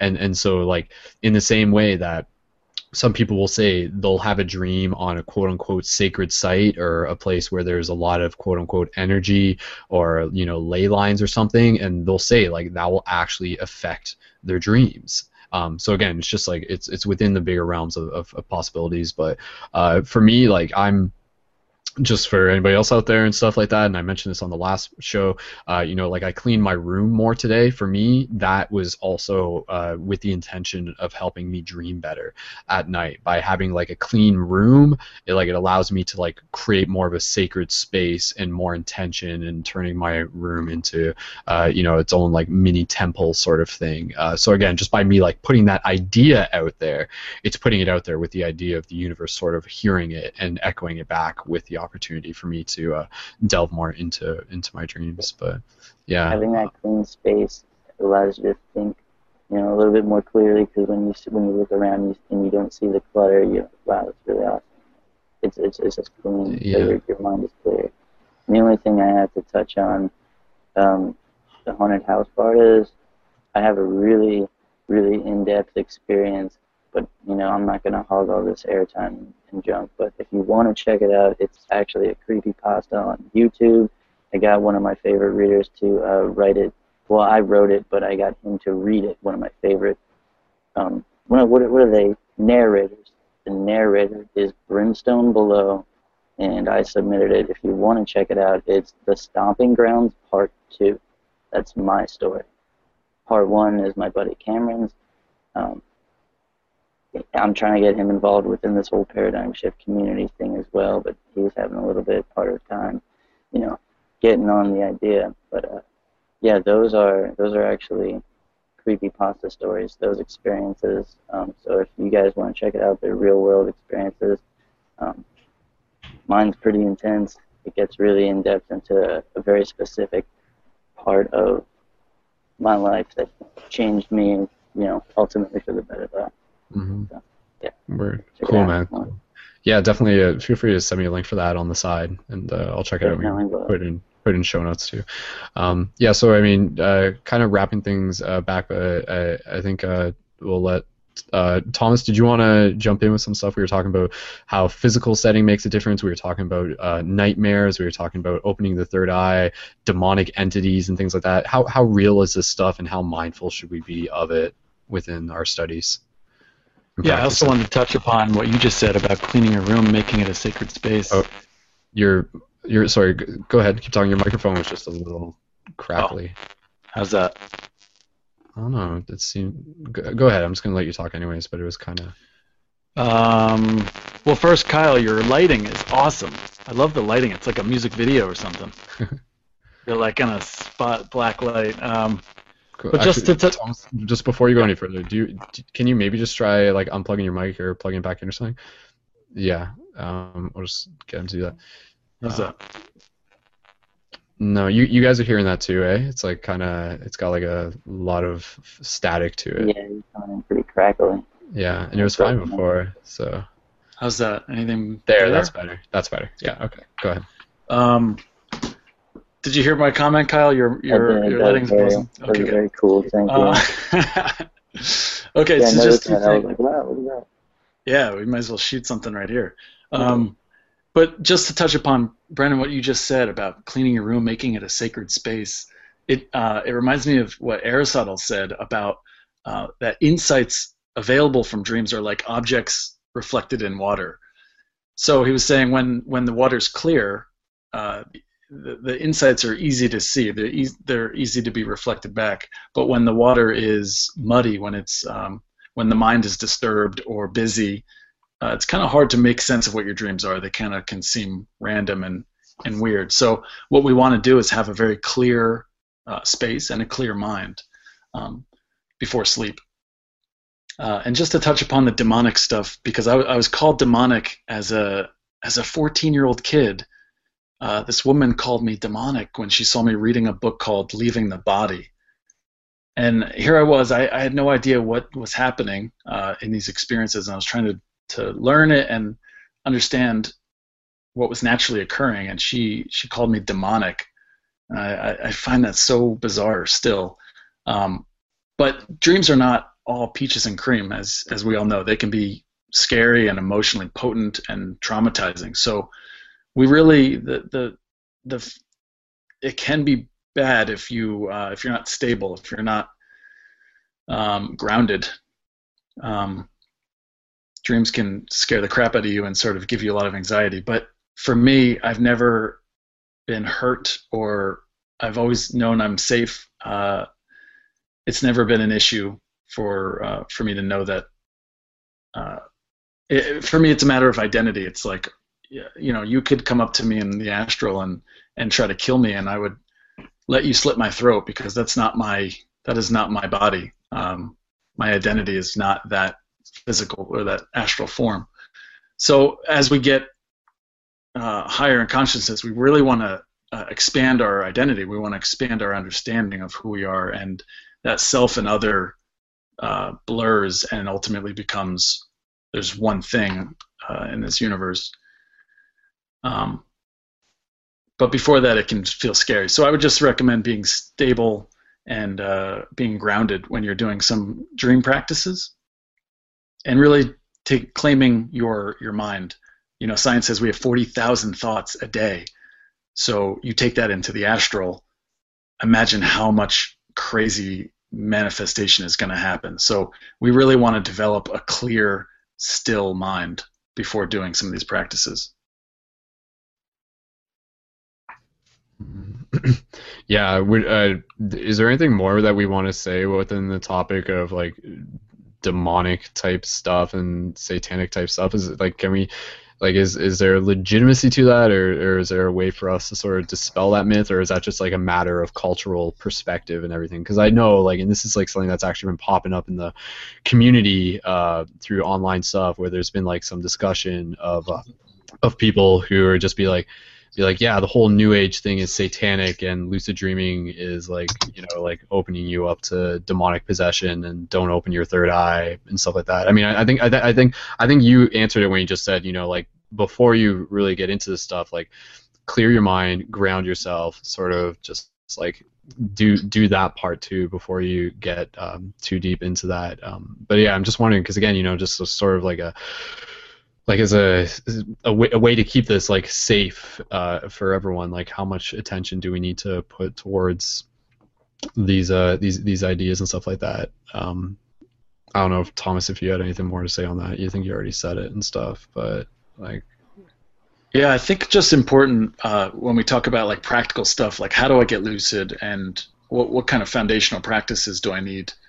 Um, for me, foundational foundational is developing your your your mind, your thoughts, your um, stillness, uh, which is really your will, which is your strength of awareness, not your your power that you exert, but will is your ability to focus single pointedly. Um, when we we want to replicate the idea of sleeping. So when we sleep, we let our body physically fall asleep.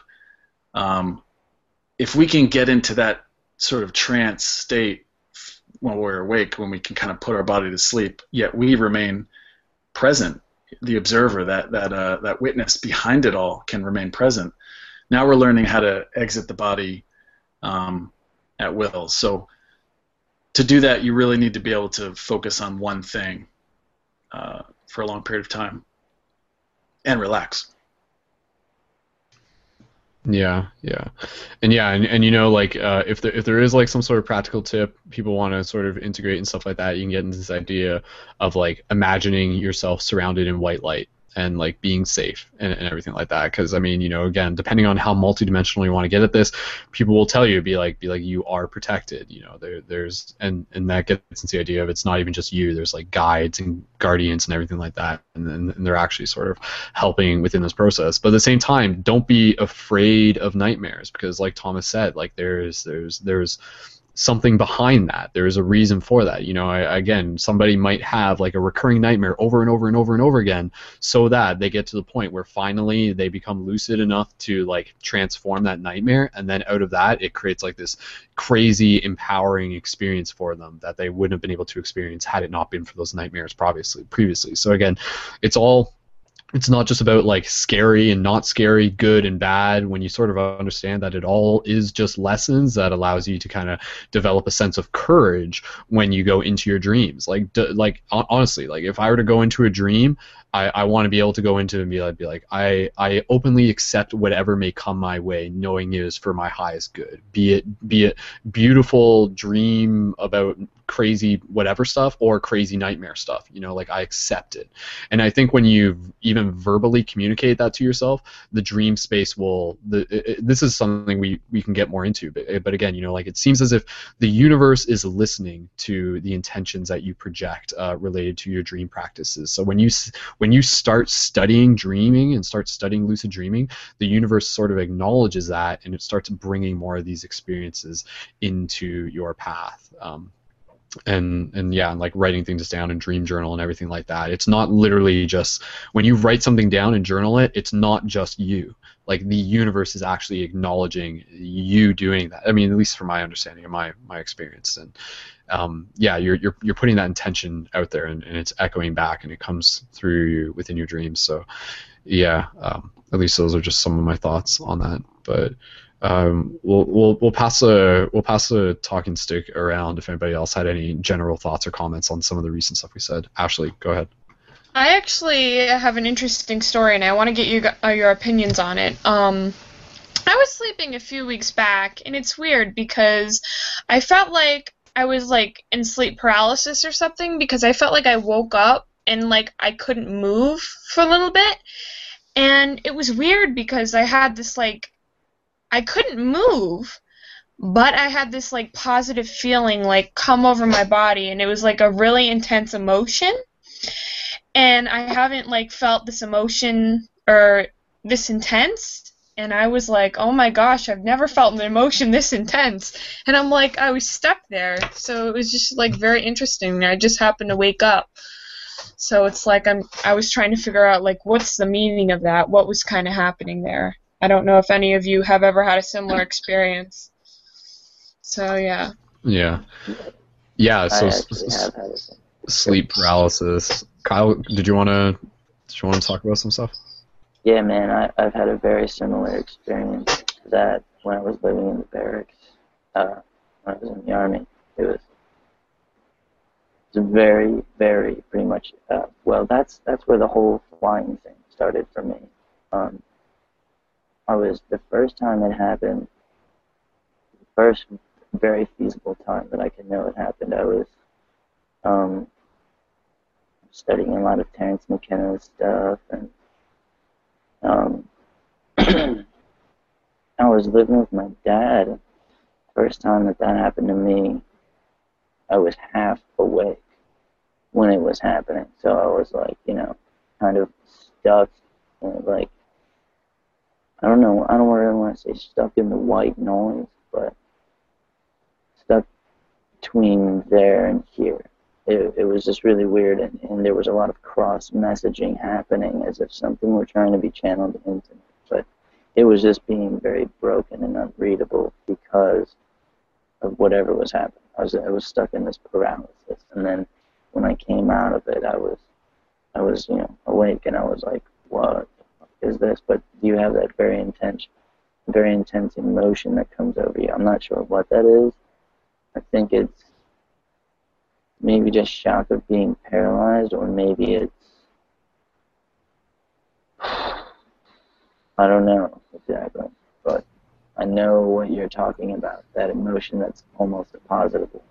Um, but later on, when I was living in the barracks at Fort Riley, it continued to happen. And then when I was on training missions in the field, I had a lot of really strange experiences with because uh, I think I think um, well not sleep itself I, I mean dreams.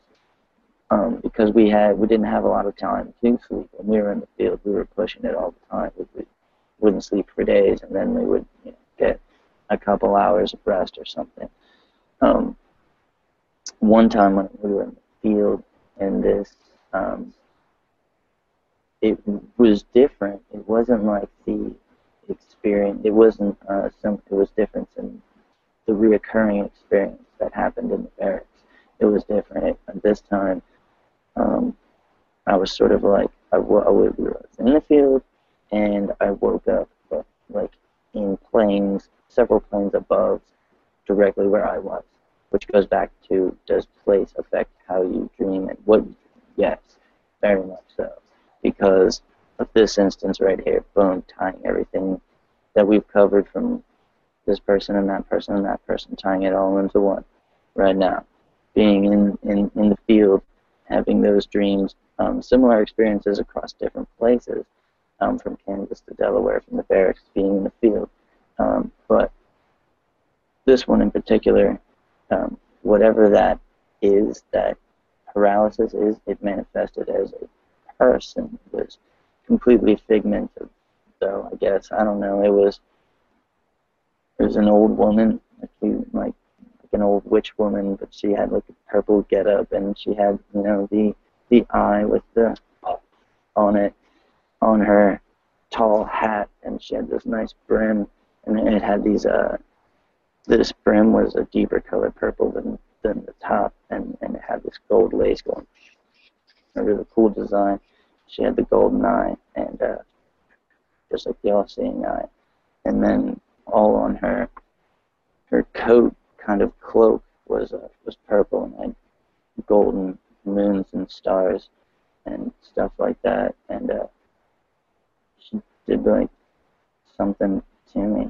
It was like some kind of ritualistic thing that she did to me. And then I was sitting cross-legged and I got up and when I got up, I was overwhelmed by that emotion. And instead of being paralyzed, I started to move. I was dancing and singing in a circle. I was just dancing in this crazy tribal fashion, and I was singing. And that's, you know, what I was doing in this dream. That's it, that's the only different experience I've had. But later on, I think that evolved, you know, and like I could fly and everything. That's what kind of helped me get that lucidity, I guess. I don't know, maybe. She was just trying to help me wake up. But when I was in the barracks, it manifested itself as a uh, a an entity that would come and embody into me throughout different various dreams were pretty messed up.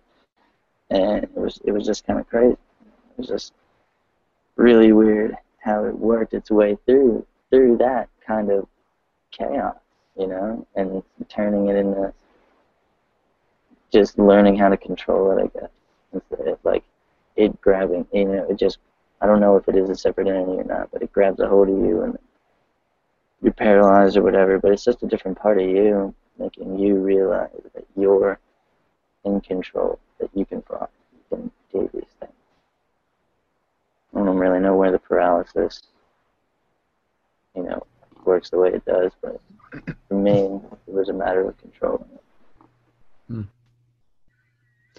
Yeah, yeah, I think um, yeah, the sleep paralysis thing, and even what you were saying, that sounded almost so much like the old hag syndrome, which is again like a common, not not an uncommon thing that, that people talk about. People will talk about that, seeing like an old witch at the end of their bed and something like that. So it seems to be this like recurring thing that shows up in our dreams. But again, you know, like is it there to just like be super spooky, or is it there to ha- ha- perhaps like deliver a lesson to us in the disguise of something scary? Um, kind of what you're uh, alluding to. Um, I actually.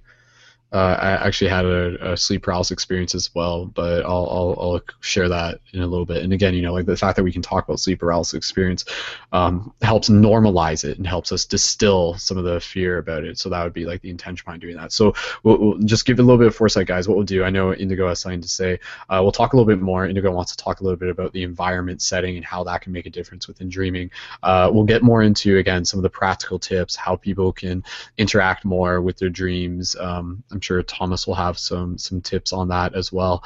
And then uh, we'll we'll get close to wrapping this up uh, before midnight uh, at my time, so within the next half hour, and we'll finish with a short closing meditation with us kind of doing a visualized meditation of meeting up at the tree, similar to how we did literally the same concept of what we did last week. Um, with the idea of actually like creating this imagination using our imagination to create a visualization and a connection to this space that we're actually working on uh, making real within the dream space so that we can gather there uh, as a collective. Um, and there's some more thoughts that I actually want to want to say address to that but we'll, we'll get there when we get there. Um, so I'll just pass it over to Indigo and Kyle. Thanks again for for sharing man. It's a very personal story so thank you for sharing. So Indigo, did you want to go ahead. Yeah, I just want to share a personal experience that gave me a lot of wisdom um, to share with you guys. I don't know if it'll directly affect you guys and or be a part of something that you can learn from, but um, I was living in this duplex, and you know, duplex is two homes that are like basically connected, and they're one, but they're you know two different people living in different. You know what I'm saying? So there was two different rooms there, and one of the rooms had a full master like king size bed, and that's the the room that had the nicest bed. So that's the room I prefer to sleep in. And every night when I would sleep in that room, my dreams would get really weird. And I at that point I had you know, I understood my dreams to a deep enough level that I know when there's something different, something weird. So I was like, so I went and I slept in the other room, which was, you know, the opposite side of the house, but it was like this little tiny bed and I, I actually preferred the tiny bed because the dreams were so good. And then I started getting some downloads. I was asking, I was meditating, asking why, why am I having bad dreams in this bed and stuff. Well, as it turns out, in a duplex, that those were both the master bedrooms, and both my bed was pushed right up against the wall, and I guess the people that lived right next door, which there's only one wall dividing that, were right there sleeping too. So our auras, when they spread out, if you're right next to yeah they can combine. And you know you can actually pull different energies. The longer story of it is that was the beginning of me learning that i'm a dream walker but you have to sometimes go through bad experiences to be able to learn maybe good abilities and stuff. So that's just a little wisdom I want to share with you. Sometimes if you guys are in cities, sometimes if you guys are, you know, be aware if there's another aura that is right next to you on the opposite side of the wall or something because it can really it can really change your dream time dramatically. Interesting. Does anybody have an, anybody want to respond to that or anything? Any thoughts on that?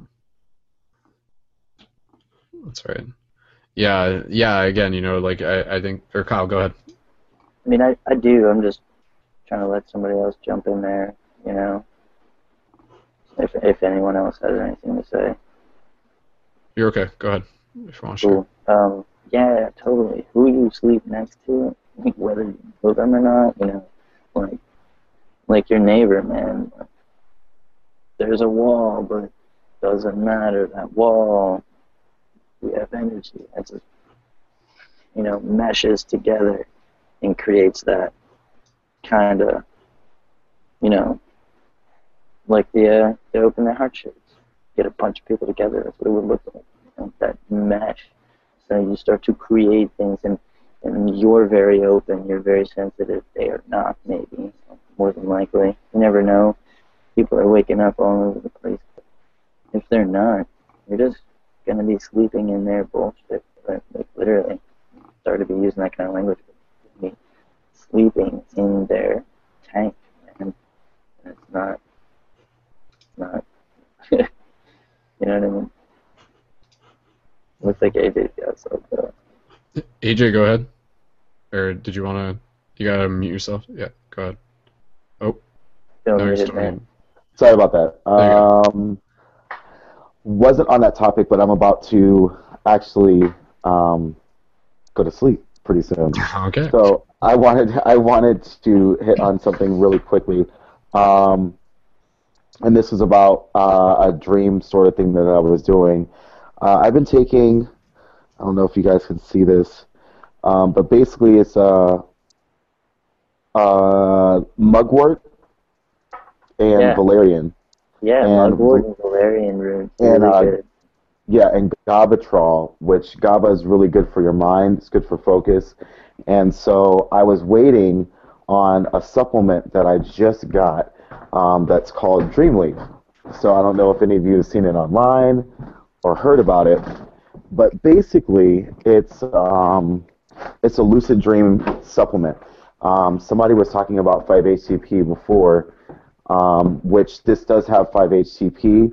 Yeah. Um, it also it also has mugwort. It has alpha G PC. It has huperzine A and choline uh, and choline in it, which is and, and valerian root and hot flower, uh, hot flower and a lot of other things. So it's um and it's been helping me dream not only lucidly. I was talking to Brendon not too long ago, and I told him I was in my dream when I had just got the dream leaf, and you have to take a blue pill and then four hours later, after you uh, are in your slumber, you wake up, you set your alarm, and then you uh, take a red pill. So I'm in the dream, and I'm like lucid dreaming. I'm with my friend Anthony in a car. We're in California somewhere. We're driving down the road, and uh, he basically somebody calls me on the phone. So I pick up the phone. I'm like, "Hey man, what's going on?" Oh shoot, that's right. I just remembered I got to take the red pill. So in my dream, I was conscious of uh, that I had taken the blue pill in regular life, that I was in the dream, and that I needed. I had been asleep for probably about two or three hours, and it was time for me to take the red pill and finish that dream cycle. Took the red pill, and then went into another lucid dream. So these are some natural herbs that I've been taking, plus with the supplement, um, that have been really, really great for um, promoting lucid dream uh, activity. Very excellent. Cool. Yeah. Yeah. Thanks for thanks for sharing it, AJ. And yeah, again, you know, like uh, in future classes, we can definitely get into more of the specifics of different different supplements are available and everything. Um, we even mentioned it in the last class. Uh, you know, when it comes to supplements and stuff like that, I, I would definitely again, everybody's kind of at their own different level of lucid dreaming. Some people lucid dream by default. Some people feel they never dream. But uh, I, before, if if you feel like you're really eager to start dreaming, for me personally, this is just my suggestion. Uh, before you get into the supplements, I, I would recommend just like putting in the willpower to see how far you can get, and then as you start to develop uh, noticeable results within your practice, then if you choose to, you can start bringing in supplements. You can start bringing in teas and everything. So you know, like, kind of even what Thomas was saying. You know, lucidity is like something you have to. It, there's like you, you really have to earn it, and and, and it's kind of not to say that using supplements are cheating or anything like that, but at, at, the very least, just don't become dependent on them. So, I mean, yes, if you want to use a supplement and it has a great effect for you, that's awesome. Now you know what that experience is like. Now try gaining it without the need of that supplement. Like the last thing you want to do is to become dependent on a supplement because that could drastically like affect your your practice in, in a way that may uh, ultimately in the long run be uh, de- detrimental sort of thing. So i mean for me like i have i have a few different things that i have access to. Um, there's like some pills that i have. There's like syrian rue which is something that i've used in the past. But right now i'm gonna give it at least like you know maybe a week before I even touch any of those because I want to see like how rich I can get into my dreams and and that's relative to some personal choices that um, you know I've shifted within uh, my own lifestyle that's going to allow me to uh, gain more access into lucid dreaming and and getting into the practical side of things we can sort of segue into that um, as well but uh, yeah, supplements and lucid dreaming are, are, super important. But before we do that, though, um, I just wanted to say, AJ, uh, you're you're about to head out then, right? So I just want to say say farewell and, and thanks for thanks for joining and thanks for being a part of the circle. And to everyone everyone else there's been a few people who who have just uh, had to quietly head out. So thank you again to everyone for for being a part of the discussion. Um, so AJ was there any last words that you wanted to share before you headed out? Nope that was it. Thanks guys. It was great meeting up with you guys. All right we'll uh, see you in the astral dude. Yes. Cool. peace brother. Um, yeah. Okay. So uh, let's get close to finishing this show up uh, again, just so you know we can get to sleep and, and do do exactly what we're talking about here.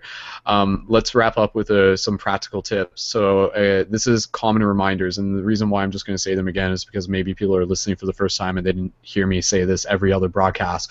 Um, uh, cultivation of sexual sexual energy is something you want to be aware of. If you're a male, be aware of like how you're if you're spilling your cup. You know, if you're, if you're having an orgasm, if you're ejaculating specifically, uh, be conscious of that. Understand understanding that like the seminal fluid does have a direct correlation to your ability to engage with lucid dreaming and dream uh, experiences at a different degree. You may not feel that it makes much of a difference just yet, but as you get more into the practice, it will make a difference. Specifically, once you start getting into uh, like in- intentional astral projection.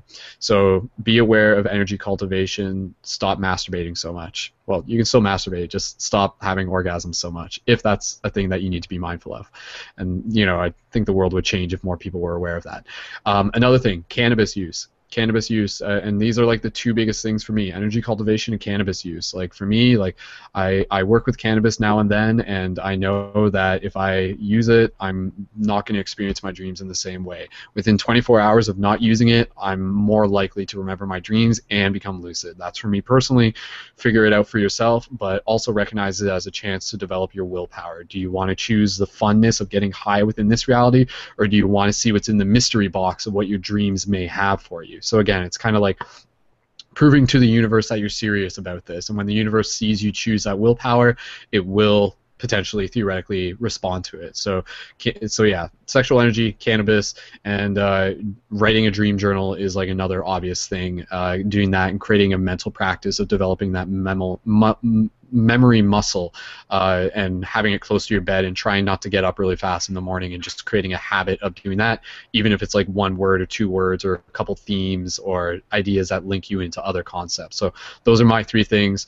Let's pass around the circle to see if anybody else has any other practical suggestions on how we can engage with our dreams and how we can theoretically become lucid as well. Um, and we'll pass it over to Thomas just because we haven't heard from him in, in a little bit then Kyle or Indigo and Ashley. Go ahead, Thomas. I'm glad you brought up the uh, the semen because uh, it's a it's a funny subject, but uh, in all like mystical pra- practices, we are talking about three things. We're talking about vitality, which is your your ability to hold energy, which is related to uh, sexual energy. You release it. Uh, we also lose vitality when we're thinking constantly throughout the day. It's like having a, a, a, hole in our ship, and we're just trying to get the water out. We can lose a lot of vitality throughout our day if we're not if we're not stable in our mind. Um, so the three things typically are our vitality, our intention, and our will. And in all mystical traditions, you can call this the, the body, the soul, the spirit, the the uh, the salt, the sulfur, the mercury, whatever you want to call it. The I don't know what it would be in Christianity. It's isn't there a Trinity in in that? Oh man, can you repeat this? What's that? Um, you had Huh? right before I got up. You said um, willpower. What else? Yeah, we're talking about these three specific parts of ourselves. They're really not separate, but we uh, we want to separate them, we want to refine them, and then we want to join them back into one body. So we're talking about our will, our vitality, and our intention. Yeah, that's So that's what I was. Yeah, on a practical level, you could talk about Yeah. physically. You're going to be eating right. You're going to be uh, focusing on uh, having stable minds, which sort of relates more towards your will, but not being so wrapped up in your thoughts. Uh, retaining your your seed or um, taking care of yourself physically. So you can go from the physical body, then you jump into the will, which is really your mind and your ability to be single pointed in your focus this is really the strength of your awareness. So vitality is how much energy you can hold, and will is your ability to hold it in one place. Um, so for that practice, we really need to learn how to stay, uh, calm our minds down. And the first practice, always in, in any mystical tradition, is um, taking an object and looking at it. So you look at an object for 10 minutes, and anytime your thought stream comes in, anytime you're pulled away into projections of of the future or the past, or you're like, how long has it been? Has it been 10 minutes? You come back to this object. This object can be anything. I used to use a candle. Uh, I, I used to also use this little bullet that uh, my stepdad gave me. Um, but you just simply look at it, and every time you, you're pulled away, you come back to it. You got to record it. This is the practice, but you record it either with Samala beads, where you uh, count how many times you're pulled away. I have a little clicker, like an like an umpire clicker. That there's also iPhone apps that you can press uh, the screen and it counts one, two, three, four. So that you do it for 10 minutes, and you might in 10 minutes be pulled away 60 times, and then you do it the next day, and you might be pulled away 50 times. And then in a week, you do it every day. You might be pulled away 25 times, then 24, then 23. In a month, I'm telling you, you can get to zero. In 10 minutes, you'll be able to sit and look at an object. You're not thinking about the object. You're not thinking that's a candle. That's another click. That's wrong. You're just simply present. You're observing it. You're using it as an anchor. Um, you're trying to separate yourself from your mind stream and be able to identify what a thought is because typically we just identify with our thoughts. We think, oh, there's no stopping them. There's a witness, there's an observer behind your thoughts, and we really want to strengthen that um, and to be able to see the birth and death of thoughts. So this is the first step in doing that. Um, and then eh, the other part of the the Trinity is the intention, and this is the most fun and it's the easiest, I think, for me. But it's it's a feeling. So intending going to sleep with the intention that you're curious, almost like you're writing a letter to your subconscious. I want to know. I want to know more about uh, you. I want to. I want to go to sleep and rather than just passing out, you go to sleep actively looking. It's this intention, like you're opening your heart up to it. Um, that's more of a feminine thing. I don't want it to be like because if you go to bed with the intention, I want to know my dreams, and you hold that into your thought, you're gonna not be able to fall asleep. So intention is this passive, open. Uh, how do you describe it? Does that make sense? It's not. Otherwise, you're gonna be an insomniac if you're gonna willfully. Yeah, Uh, I know exactly what you're talking about. Um, maybe I can help you sort of Yeah. put it into, into perspective when you were saying things about it, their willpower, and intention, vitality. Vitality, you said, is your energy and willpower ability to hold energy. And uh, I just went ahead and jotted in four intention. is how you're going to use that energy. So, um, by having good and positive intentions, you're going to get, you know, you're going to probably going to be rewarded uh, with greater aspect to build, and that goes back and, and touches on what I was saying about how when we're dreaming and everything, dreaming will help you. It'll it'll give you lessons, it'll throw you in different dimensions, give you different lessons, different aspects about yourself, and then it can also you can also literally just go to a place where you are architecturally building, that building is um, of where your intention lies. The lessons in the dream world, in that dream world, uh, the lessons in that dream world are, are, are, I feel, molding you to show you and direct you how to use the correct intention, how to it is trying to instill or instill in you the right intention, so that by the time you get to the point where you're building, you have the right intention in your mind, and if it's positive and good, you know you'll be rewarded. We're we're tools. We are tools. The universe is using to build some sort of paradise type deal, I guess. I. Maybe, Yeah, for and also remember being. that you know dreaming is so much fun. So uh, not to take it so seriously, just to come back from like almost like a childlike perspective. You know how to sleep. Um, you're talking about being cozy in a bed with a blanket, and uh, that's your spiritual practice. So like it's so much fun. So like make come at it with this such a fun curiosity, childlike nature. That's the intention I'm talking about. So Oh, uh, intending it- it's this more of a feeling than a than a willful uh, focus. Um, those are foundational stuff, but uh, more like practical stuff. It, it it would just yeah, waking up properly, like you were saying, Brendon. When you're going to when you're waking up, try not to move uh, immediately. Try to recall what you were just experiencing. Uh, even if you can have one word, our, our memory works by association. So you could have like, oh, I was in the I was at high school. Oh, and then there was that person. Oh, and then that person was in the hallway. It works both ways through association. So if you can have one word, you can sort of piece together where you just were. Um, so you want to stay stationary. You want to keep yourself motionless and your eyes closed. Recall the dream you're just in. If you can't remember a dream in the morning, it's typically easiest to remember a dream in the position in which you had it. So try to slowly move to your to your sides, to your back, to your stomach. You can easily more easily recall it in the position you were having it in. So try that. Um, uh, anyone want to chime in here with Well, some of the practical stuff?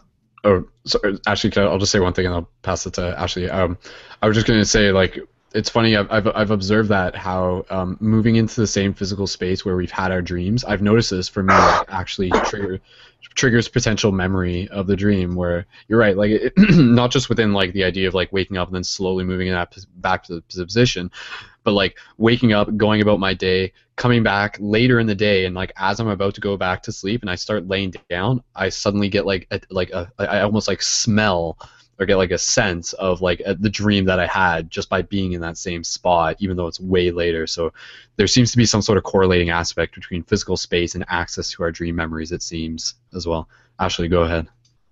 I think what what might be a good idea in some situations, I thought of this now that when I dream of someone in my life, um, if it's positive, maybe I should, you know, say hi to them, you know, if I see them or or maybe message them and, you know, catch up with them. And maybe it's a sign to, you know, um, see how they're doing. And or if I'm dreaming of something negative, maybe it's a sign to say, okay, maybe you should take a break or step back from that relationship for a while and then like reapproach it at a later point or you know, check in on that person to see how they are and see if something bad happened or yeah.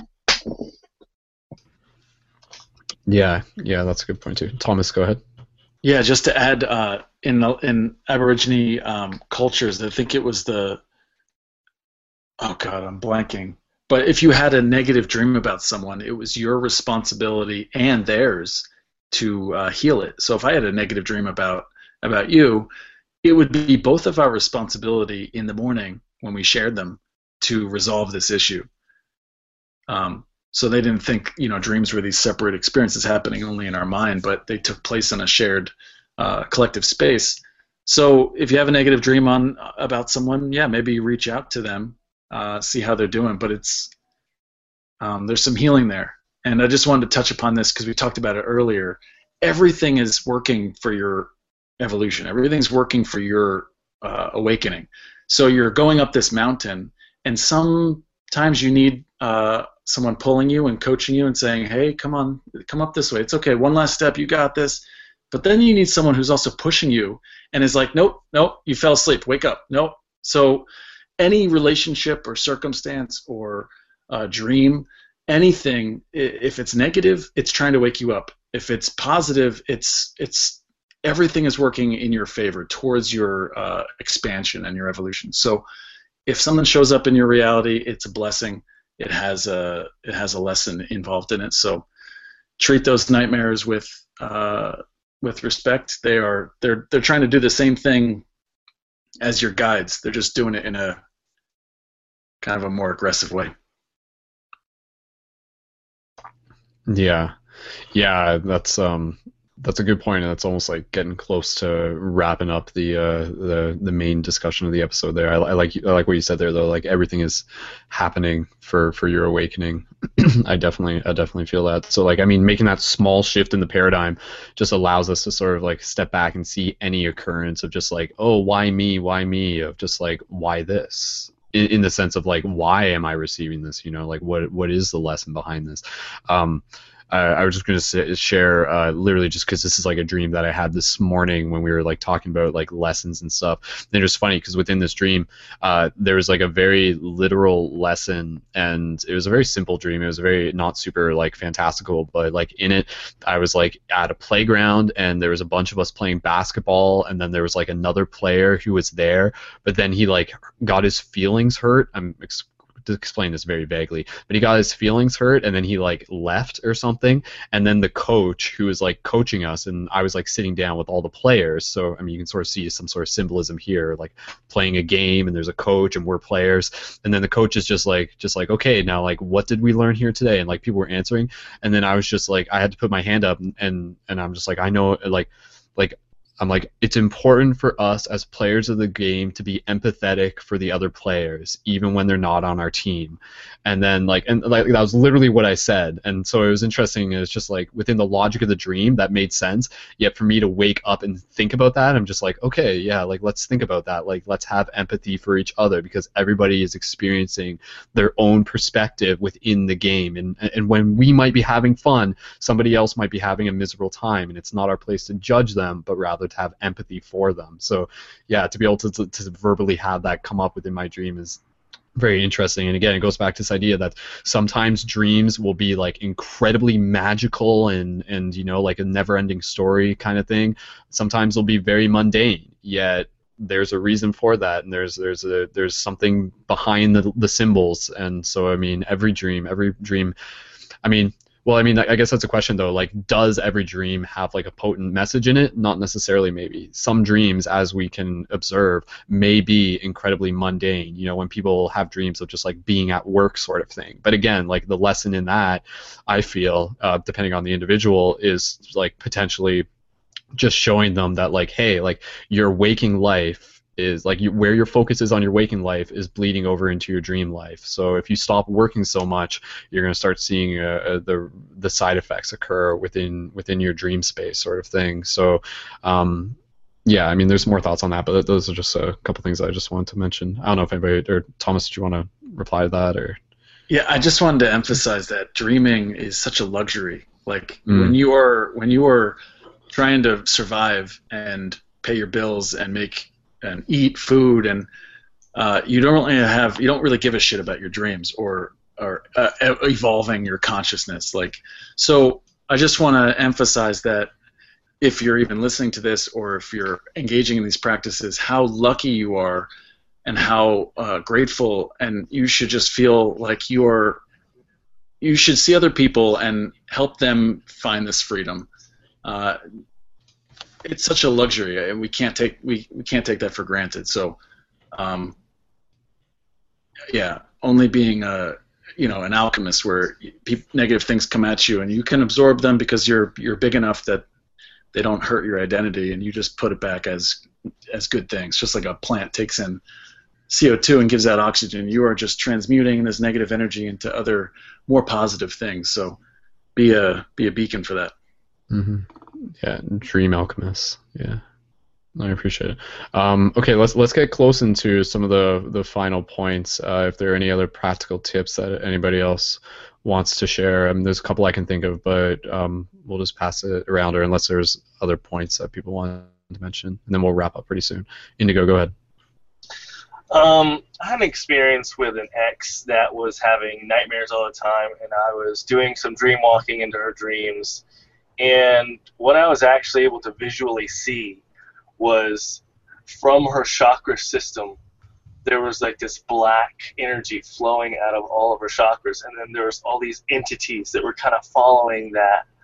And so it, it was it was able to give me like a really good perspective in the waking life to try to help her with her aura, to try to help her with some of those blocked chakras that are, you know, all that darkness. It's it's like the density of the things that haven't been dealt with, you know, in your in your in your physical life, and that's how those you get those blockages over time. So as we work through a lot of these uh, issues she was having in her chakra system and in her in her aura, um, all of a sudden in her dream time, you know, it was getting better and better and better. And then it came to a point where I walked into one of her dreams and I was watching her, and there was almost no astral debris following behind her. You know what I'm saying? So in our dreams, it's still um, an aspect of our energies, and we do attract in our dreams situations or things or traumas that we have in our lives to work through to be aware that if you're having nightmares, you're having bad um, experiences, that this is just something to help you work through. It's almost like uh, there's a bully on the playground, and you know you're getting beat up by this bully. You're you're scared of him. You're scared of him. You don't you know you get beat up every day, and then you have a dream one night, and all of a sudden in that dream you kick the bully's butt, and the next day you go back to school, and you're not you're not scared of the bully no more and just that interchange of not being scared of the bully anymore actually stops the bully from picking on the child. So. It's a good point. Yeah. So, and again, you know, it goes back to this idea of, of, of how dreams impact this reality and how this reality impacts the dreams. You know, they're there's a symbiotic relationship um, there as well. And, and when we become more conscious of our dreams, we can we can allow ourselves to sort of um, use the dream space to conquer our fears. You know, like literally, someone could conquer a fear of heights within their dream. Someone could conquer fear of water within the dream. You know, very very practical things. Someone could conquer their fear of like wild animals or something by having a dream where they hang out with a bear and hug it or something like that. You know, these, these are just very very um, sort of trivial uh, ideas, but but again, they're they're actually quite real. And and yeah, there's uh, again, I we, we can get into this on another broadcast, but the the healing potential that dreams have, remembering that that that they are a space for healing as well. And yeah, I, I know there's a lot more to talk about that. Um, okay, so we'll uh, again, any any other practical tips that anybody else wants to uh, share related to just how to interact with our dreams? Um, okay, I'll, uh, or Thomas, go ahead, and then I'll share a quick one. I was just going to share the classic wake back to bed technique of uh, highlighting the last early morning hour REM cycle. Those dreams in the early morning hours are the longest and the most vivid. We really want to target those. Those are the we don't really care about dreams in the early nighttime because they're short. They last five minutes, then 10 minutes, then 20 minutes.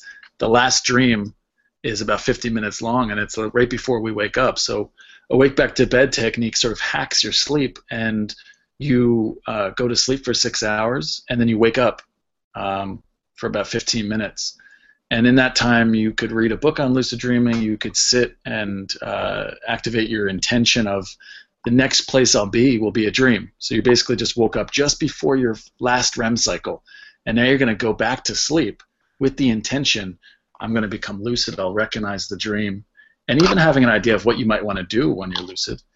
You fall asleep, and you're jumping right into a big pool of dreams. Um, so with that strong intention, um, you can very easily get lucid. So that's just a classic technique to to utilize.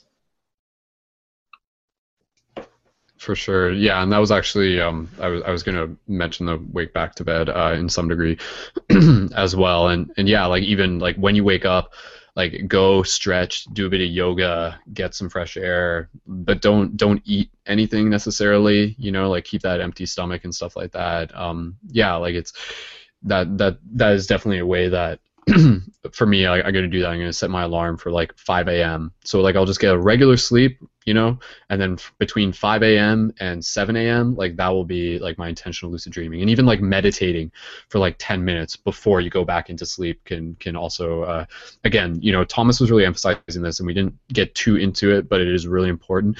The the practical practice of being able to focus on one thing at one time as a mindfulness meditation practice and then understanding that within dreams that relays over because like within a dream if you become lucid it allows you to like remain calmness and focus within that present moment instead of being like oh my god i'm lucid this is so exciting and then you just end up dissolving back into the dream or you wake yourself up potentially. The being able to focus on one thing at one time it, it helps you focus that laser uh, laser that focus um, which there's more to that and, and we'll definitely get into it. The, as a practical tip this is something, and, and, I'm curious if Thomas has actually ever heard of, of this technique because uh, it's something that I don't I've never read anywhere. Actually, there's two techniques that I can suggest, but here's the first one, and it's just like one that I just like naturally do. Um, when we're when we're sleeping, uh, when I sleep, I have a dresser at the end of my bed. So when I sleep, I have the option of like putting my feet on the dresser, like not on the dresser, but like against the dresser, so that my feet are like flat against the side of my dresser. It, it, this could be a wall at the end of your bed. And then when I'm dreaming, what I actually do is that I actually sort of convince my mind using my imagination that my feet are actually on the ground. So my feet aren't against the dresser, but I'm actually like vertical. So I'm not lying horizontal, but I'm feeling the dresser as ground underneath my feet. And then for me, this actually does give a, a potential like segue into like more aware awareness within the dream as I'm falling asleep and as I'm potentially trying to in, uh, have a waking induced uh, lucid dream. WILD uh, would be the term for that. Um, so yeah, that's something that you guys could try play around with. Try putting your feet against a flat surface near the edge of your bed and imagine yourself standing vertical uh, as you're falling asleep and play around with that because I've never read that anywhere. But um, I don't know, Thomas, have you ever have you, have you ever heard anything similar to that or? No, but that's like using that's like turning ordinary reality into you're, you're shifting your your perspective, which is just like a mind. It, it's an interesting technique. Yeah, it's well, it's, it's like it's like being in space. You know, like if we're like sitting there and, and we're sitting down, then someone comes in and they're floating horizontal. From their perspective, we're actually flipped upside down. And so again, it's all a matter of perspective. There's a scene in Ender's Game where that exact same thing happens, which is really funny. Um, yeah, so okay, so that would be one technique. Another another technique that I have, and um, this is a this is this is an interesting one. So um, what you can do uh, is is put your put your hand somewhere on your body, maybe on your chest, on your leg, or on your arm. And what you're gonna do, you're gonna take one digit of your finger, so you're, just your index finger, and you're just gonna tap. You're gonna tap your your your body lightly. So like it's not going to be like enough movement that it will actually keep you awake, but literally just like if you're in the video for those of you listening, but yeah, I'm just like literally just like with the tip of my finger, just lifting it up and putting it down, kind of like playing a single key on a piano. And you're just repeating this. You're literally repeating this, and you're using this as a point of focus. So you keep tapping this and you keep tapping this, and this is actually trying to work towards the idea of a wake-induced lucid dream. And then what you're actually going to do is you're going to tap and you're going to do it maybe to like a count of like 30 or a count of 20. And then when you do that, what you're actually going to do is you're going to take your hand and you're going to plug your nose and you're going to try breathing in and out. Now, obviously, when you're awake, you won't be able to breathe. You're just like, okay, I'm still awake. But this is the idea, is because eventually, what you're going to theoretically, this is the potential of it, and I've still yet to fully get to this point, but I have the potential to soon. Uh, is like you'll be tapping, you'll be tapping, you'll be tapping, and then you'll plug your nose and you'll go to breathe, and you'll still be able to breathe. And the reason is is because you're actually dreaming at that. And then from there that actually becomes like your your trigger into the idea of like, okay, now I know that I'm dreaming. And so again, that's kind of a wake induced lucid dreaming method there. Um, uh, does that make sense? And, and Thomas, maybe have you have you heard something similar? I'm sure.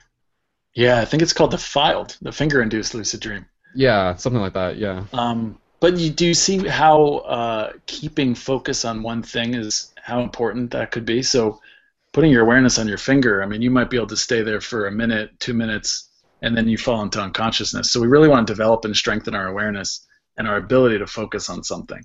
So mm-hmm. to emphasize that even further, a really great technique is to play with twilight to bring your awareness into that space, that liminal zone between waking and sleeping. So typically we just sort of fall asleep. We might be watching something and we just turn it off and then pass out. But bringing your awareness into that twilight phase where you're right before you're about to fall asleep, you might see the hypnagogic imagery, you might see flashes of light or flashes of images and stories. Um, you might hear sounds. Um, just after that, if you can relax and you can uh, be that observer behind all the stuff, just after that is sleep paralysis. So if you can remain present during it and relax enough, you're going to basically put your body to sleep. Your body will just naturally, as it does every night, it'll fall asleep and enter into sleep paralysis. But if you, that awareness behind it, stays aware, uh, that's a great way to, like you were saying, Brendon, to go into a WILD, to go directly into a lucid dream without any lapse in consciousness. Because there's two ways to get lucid. You either get lucid from a dream you're already having, something or, something weird happens and it triggers your awareness. You do a reality check, uh, and you become lucid. Or you go directly in. You uh, without any lapse in consciousness, you just put your body to sleep as you remain awake. Um, so I would suggest playing with Twilight. Um, play with it. You might only stay there for four minutes the first night. You might just pass out, and that's okay. The next night it might be five minutes, and then you're so close. As soon as you start feeling your body getting heavy, relax. The whole thing is just relaxing. Um, so play with Twilight is another good advice. Mm-hmm. Yeah.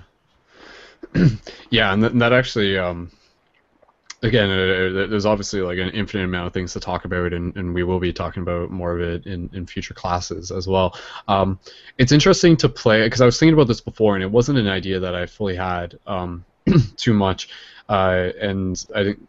Oh, Jack had to leave. I wasn't sure. If, okay, so thanks. Uh, yeah, I wasn't sure if Jack had a point there. Okay, thanks, Jack, for for stopping by.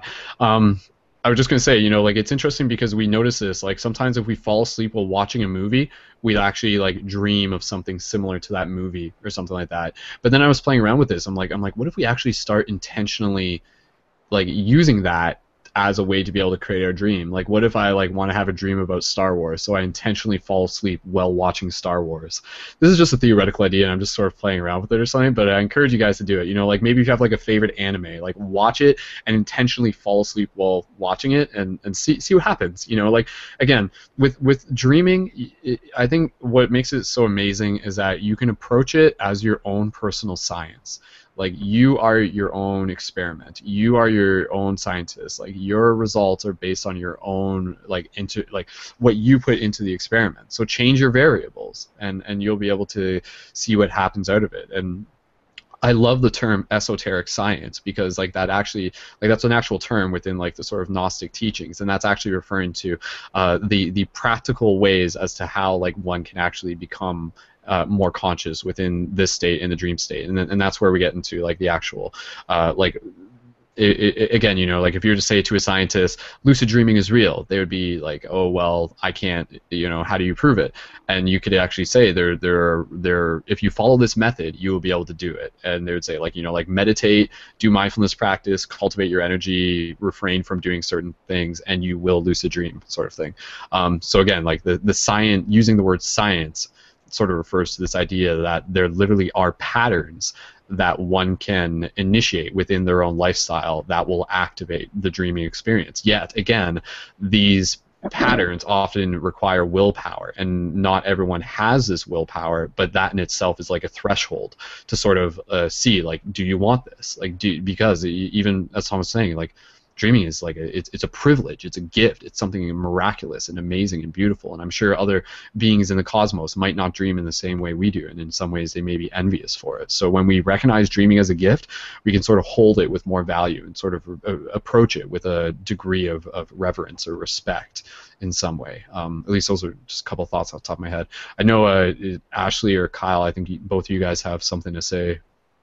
Or maybe just kyle not sure if Ashley did. Kyle, did you have something to say? Um, yeah, I've always got something to say, man. Um, did you, Amy? Or Ashley? Does Ashley, Ashley, did you have something to say? Maybe she didn't. Maybe? No? Your, did your mind blow up there? You're, you're, Ashley, you got your mic muted. Oh, Go ahead. I, I was just taking it all in and Okay. just thinking about that we ha- basically with dreaming I, I love the idea of we're able to kind of you know we don't have to listen to what anyone else you know has in in mind and we can just kind of it's it's always good to like take other people's ideas but you're like the creator and you could you could um play around with different things to create your own experience and someone else can play around with those so same things and create a, a such a different experience from what what you have and it and it's you have endless possibilities so yeah Yeah. I was kind of like just inwardly reflecting on the fact that for a while, man, I haven't been able to recall dreams very, very good or or very detailed or anything like that. Probably like the entirety of the past year, and for some of my military career, it's been really hard for me to hold me. Sorry, Kyle, I'm having a hard time hearing what you're saying. I don't know if you want to just Oh. maybe. There we go. Just say that last little bit again. You good now? Yeah, that's better. Thanks. Oh, no, it's just been a while for me to re- recall my dreams. I don't really know why that is. For a while there, I just had a really hard time getting to sleep. When I did, I would have really crazy dreams. And dreaming and sleeping for me became not a luxury. And it was just, you know, because it was just difficult to do. But, and, uh, I mean, recently, like, I just haven't really been able to recall my dreams very well, and but very frequently, like for many years, a lot of my dreams have revolved around aliens and alien craft and being in those craft and communicating with alien beings or other dimensional beings and all up into like a, a plane of light and everything. It's um, been really crazy. Yeah, it's just been really, just really bizarre. There's just been like for years a reoccurring pattern of sort of like other dimensional beings. I think we could just be mistaking aliens for other dimensional beings, but anyway, uh, yeah, Yeah. yeah, but Yeah. Yeah. but in a waking state meditation kind of like when I was in high school and I was in like science class and I was it was all he was talking about all the stuff I already knew, you know. So like I would just sort of do my thing in the back, like go and meditate and block everything out. Well me and this group of friends had this thing that we called shifting, you know. How odd and weird, you know, for me to stumble upon the paradigm shift thing thought that was really cool when I saw it. We did this thing that we called shifting, which would be to go and meditate, and we would meditate and activate like our crown and, and in, in our stellar gateway. You know, we didn't know what we were doing, but that's what we were doing, and going to other worlds and being there and doing what we had to do there, whatever it was. It was just really weird, but it was our way of maybe just escaping where we were when we meditated and we went to these different places, we went there together. and we were all there together when we came out of it. More often than not, we had the same experience. So we called ourselves like, you know, the guardians or whatever because it's just something that we could do, and we started doing it quite frequently, and that's just all led up into basically. Wow, man. Yeah, that's that's really interesting, But and that definitely. Go ahead. Yeah, it's just like the being awake and meditating and going into that space, and kind of putting yourself in that in that area, and you know your friends doing it too, and, and, and all being there is totally different than going to sleep and dream in that aspect. But it's very similar because you can sort of integrate that system while you're falling asleep and get yourself to be lucid. You know what I mean? And now that like you know, I don't like yeah, it's just like another way to get lucid in there and, and control. So it's, a, it's just all very similar to that meditation style of going in. Yeah. Yeah, that definitely um, is something I'm in, I'm interested in, and that's cool to hear that you've had that experience, even when you guys are just like doing it just like for fun or just like intuitively without even having to be instructed on it. Like the idea of like shared space within um, like uh, meditations related to using the imagination because that's totally like where we're going with this project. And and yeah literally let's let's wrap this up so that we can finish with our, our meditation. We'll, we'll save some more stuff for next time. Um, and and I'll use that what Kyle was saying as a segue uh, to our, our closing meditation and also our intention behind our closing meditation. So, for those of you who've been tuned into the past, there's this idea that we're working with. Um, I have the objective for the community, for, for the shared community, to be able to collectively meet up within a particular space in the astral. And this space, um, again, you know, for people who have seen the promotion for this, um, there's the main image uh, that's uh, promoted for that I use for the promotion of this. And I'm just posting a link for this in the comments. So if you guys actually just want to like open up that link, you guys will see the image. And, and the image is of like this single person kind of standing between two pillars on a checkerboard. And then in the distance, there's a field and there's a tree. And then above the tree, there's the paradigm shift sigil. And the paradigm shift sigil is something that has been a part of this project for years, even before it was created. And you know, even from the future of it. And it is something that is continuously being charged with the energy of the community and the intention of the project, which is about shifting consciousness and creating a portal for us to use to um, evolve into more of who we are and open up potentials.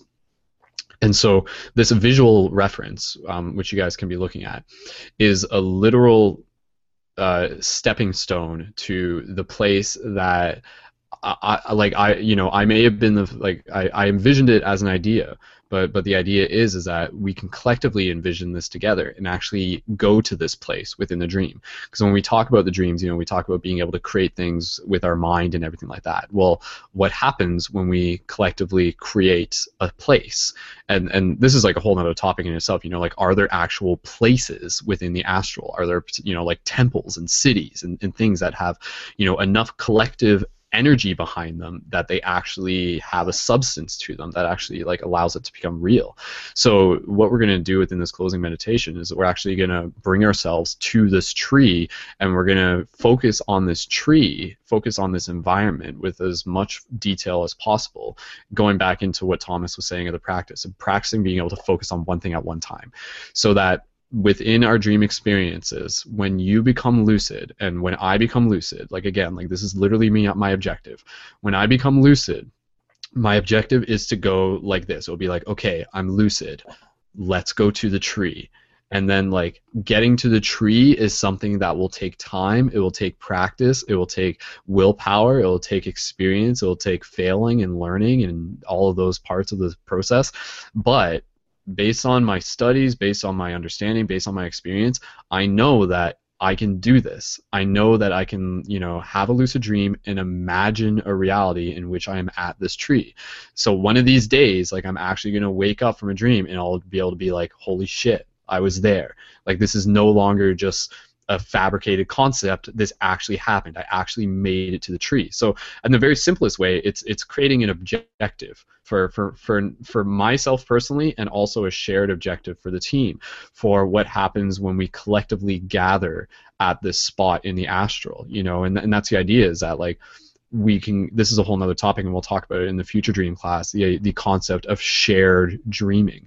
Can multiple people meet each other within the astral? And can they literally communicate and wake up and be like dude i saw you in the astral. Be like dude i know. And be like this is what happened this is what happened. And you know have that correlating story and actually have it match up. Um, again all signs point to the possibilities of this being yes, this is possible. So, so again, what we're going to do within this closing meditation is we're going to um, focus on like walking into this field and visualizing this tree, and just focusing on that. This won't be a long meditation, and then having that uh, building that image within our mind and not just for us here within this class but for the people who are listening and for the people who are going to be listening to this in the future. Literally hundreds of people who are going to be listening to this as more people begin to put their focus towards creating this construct based on uh, again as a theory this actually like creates substance towards this thing becoming more real. And this tree you can think of it as like a sacred space. It will be like a sacred circle. It will be a place for us to gather and for us to like celebrate around and to talk around sort of thing. Um, but yeah so we'll, we'll, go into a closing meditation with that but but does anybody have any thoughts on that? And and i just gotta say uh, we have a new player who has joined the game. I just want to give a shout out to katarina who has joined and um, Hey, Kat, does your mic work?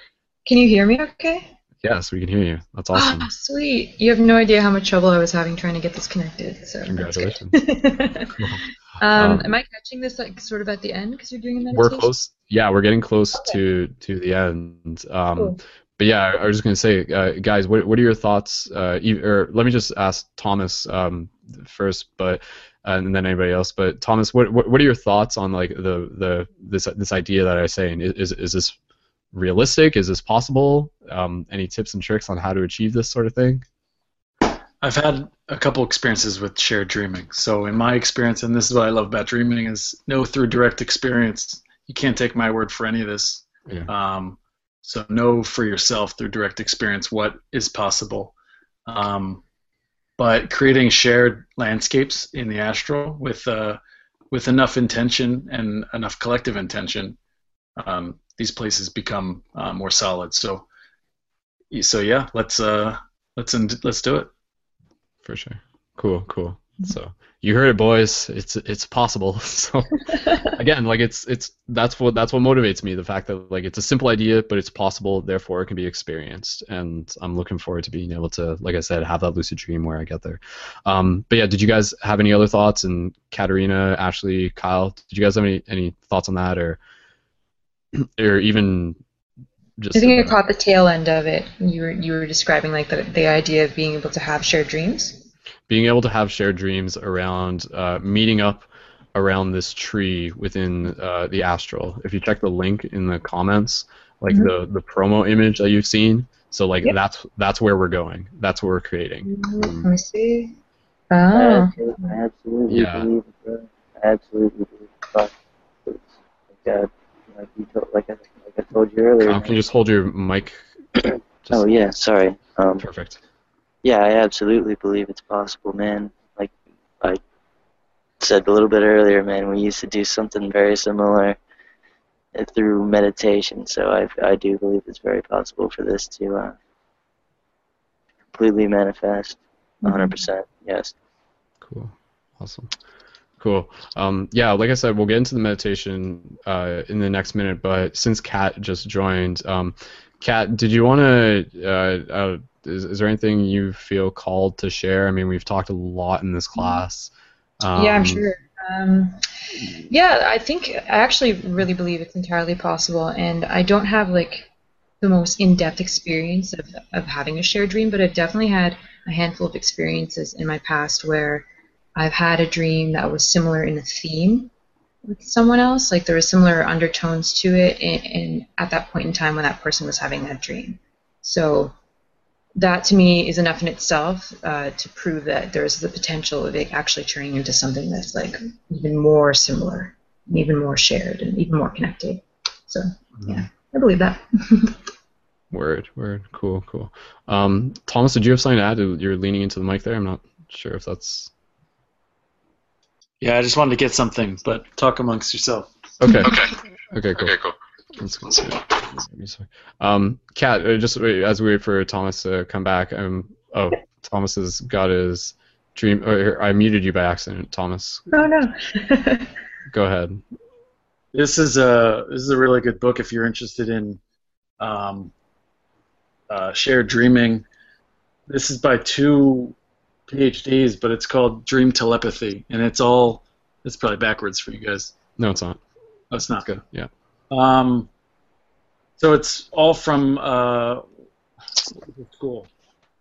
It was in Brooklyn somewhere, but they did all these beautiful tests, and it's it's a really scientific book. But uh, some of the later chapters you could just even read about what they concluded. But the ability to influence people's dream content, even just with your uh, with your with a focused intent, and the ability to share dreams. This is a scientific. It's not really a well-known book, so Mhm.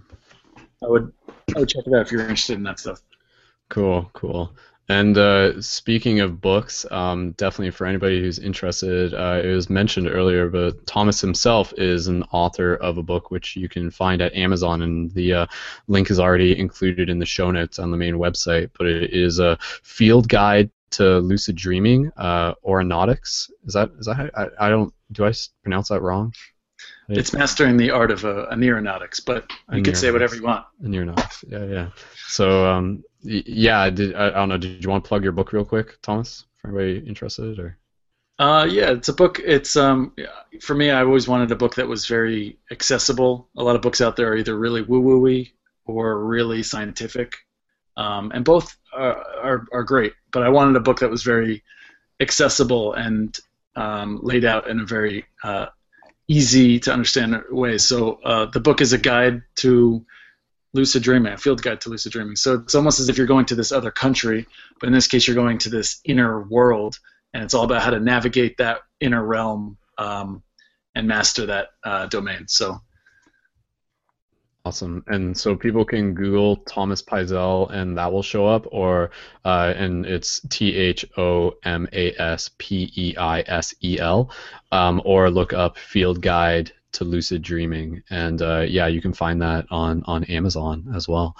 Um, and uh, also another website which Thomas is related to is uh, dreamlabs.io. That's correct, right?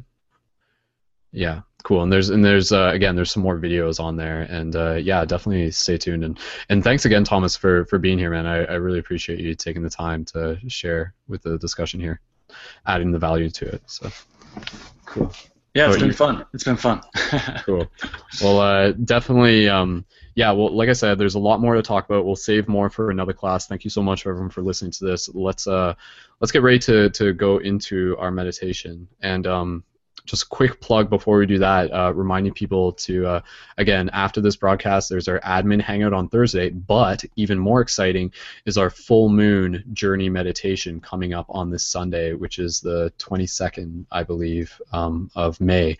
And so uh, this will kind of be like a taste of, of, of what you will experience with the journey meditation, but the journey meditations are really focused on uh, using our imagination. So you can think of it less of like a meditation in a traditional sense and more of like a, a, a, a waking dream is kind of the best way I can describe it. So it's using the power of storytelling and imagination to really allow you to get into some rich experiences and explore yourself and all sorts of cool stuff. So definitely tune into that. So again, that's Sunday at 9 p.m. We'll be going live for Paradigm Shift Radio episode 134, and that's the full moon global meditation. So tell tell your friends. Cool. All right. Um, let me just double check before we get into our meditation. Did anybody else have any uh, just anything they want to share, comments or anything? I think we're okay to move into it. Okay, perfect. All right, guys. So again, you know, for, for people listening to this, feel, please feel free to join in. We'll, we'll keep this short. This won't be a long meditation. I just kind of want to give you a, a brief run through in this. But again, you know, as we're doing this meditation, we're also putting our shared intention and uh, focused imagination towards adding substance to the creation of this uh, shared space within the astral. So again, it's a all it's very simple. It's an open field with a tree in the middle. The tree can be however magical you want it to be, and with the paradigm shift sigil floating over top of it, which may be there, it may not be there, it might be partially invisible. It is there. If it's if you don't see it, it's just invisible, but it's still there. Um, and so again, that paradigm shift sigil kind of looks like a compass in, in a very simple way. But you can look at that sigil and begin to sort of remember what that looks like and use that. We'll get into this more, but use that as a portal uh, within traveling within the astral realms, and and that sigil will be involved with more of the ongoing uh, process of this project as well. So, so let's all get nice and comfortable and begin this meditation practice. So I invite you guys, everyone in the hangout here, to just relax yourself, and everyone listening to this, to just find a place where you'll be able to maintain a degree of stillness understanding that as we find that place of stillness and prevent ourselves from fidgeting, it allows our mind to keep the focus on strengthening the integrity of our imagination and of our focus. So just before we even begin focusing on the breath, just relax the shoulders. Just move the shoulders up and down if you need to. Release any tension straighten up the spine. Imagine someone pulling like a string from the top of your head and just straighten up the spine just an extra half inch. Good. And then from here, we'll begin simply by connecting to our breath. So gentle inhales, gentle exhales. Again, just continue to focus on the breath, inhales, exhales. With each exhale, just allowing yourself to become more relaxed, allowing the breath to guide you into the space within you. So again, inhales and exhales, finding the rhythm of the breath like the ocean rolling up against the beach, the sand. The inhale meets the exhale, and the exhale meets the inhale. One seamless movement, an infinity loop in itself. And so, as we continue to have our focus on our breath, allow that to relax you into this place of deeper focus. And then from here, we'll begin to bring our imagination to the forefront of our minds. And so imagine yourself in a field And off in the distance, excuse me, and off in the distance, it's a rich field with lush green grass. And off in the distance, you can see the tree. And even here, let's bring awareness to our sensations. So you can feel the air, the cool air on you. Even reaching down, you can feel the grass grazing the tips of your fingers. You can feel the texture underneath your feet, the dirt, being barefoot. And even acknowledge what the sky looks like.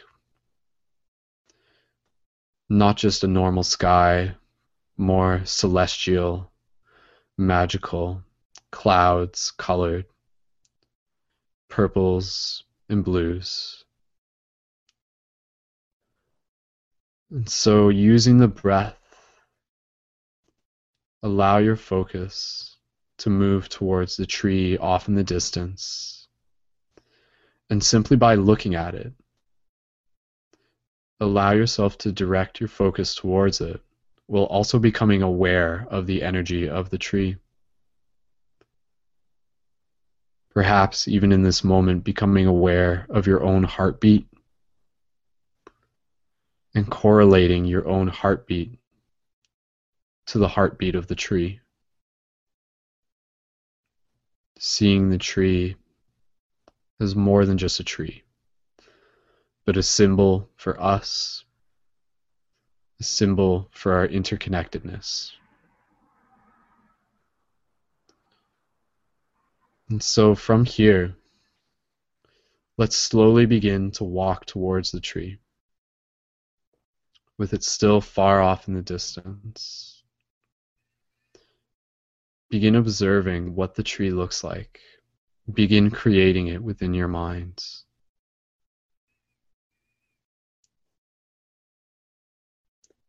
And within your imagination, also just being aware and looking towards the paradigm shift sigil magically floating above the tree with an energy of its own, like a beacon, a portal. Though floating above the tree, still intricately connected to it as well. And so let's allow ourselves to get close enough to the tree and when we're ready, we'll be close enough to actually make contact, make contact with the tree. And so standing in front of the tree right now, just take another breath. And be aware of this environment. Look around. See the fine details of it. The grass, the strength of the trunk, the subtle sound of the leaves on the tree rustling in the cool wind. And even with us in this space right now, instead of just imagining all of us being there at once, instead, visualize single points of light slowly emerging from all directions, gathering around the tree. Each of those lights is another dreamer. Each of those lights is us. And so, knowing that we'll only be here for a moment, let us take a moment here to connect with the tree. So, when you're ready, gently walk towards it and take your open palm and place it against the trunk. Feel the texture of the wood. Allow yourself to connect to this tree while also sharing with it your intention. The intention of it being a portal, a heartbeat, a beacon. Feeling it, it feeling you. Whisper to it thoughts of gratitude. And take a moment here to simply connect with it how you choose. Again, using your imagination to familiarize yourself with this space. As magical as it is, it's also simple. And its simplicity is what makes it magical. So just take a few breaths here, move your internal vision around, look up at the tree, connect with it. Remember where you are with the intention of returning to this place within the dream. Familiarize yourself with it. Add your visualization, your intention, your focus to the collective manifestation of this space knowing that it is already real and our shared thoughts crystallize it into form.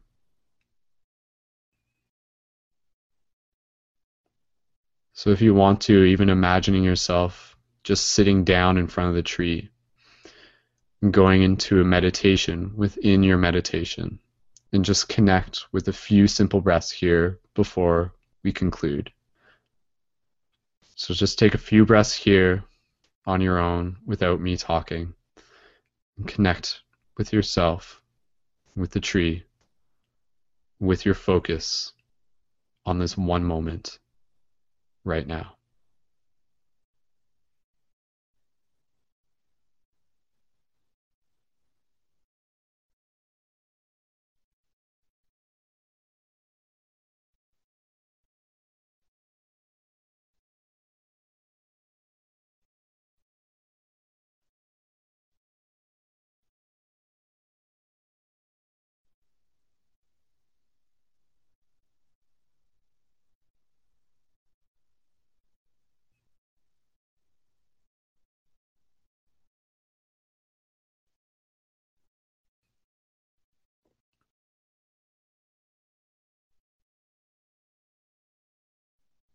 Few more breaths.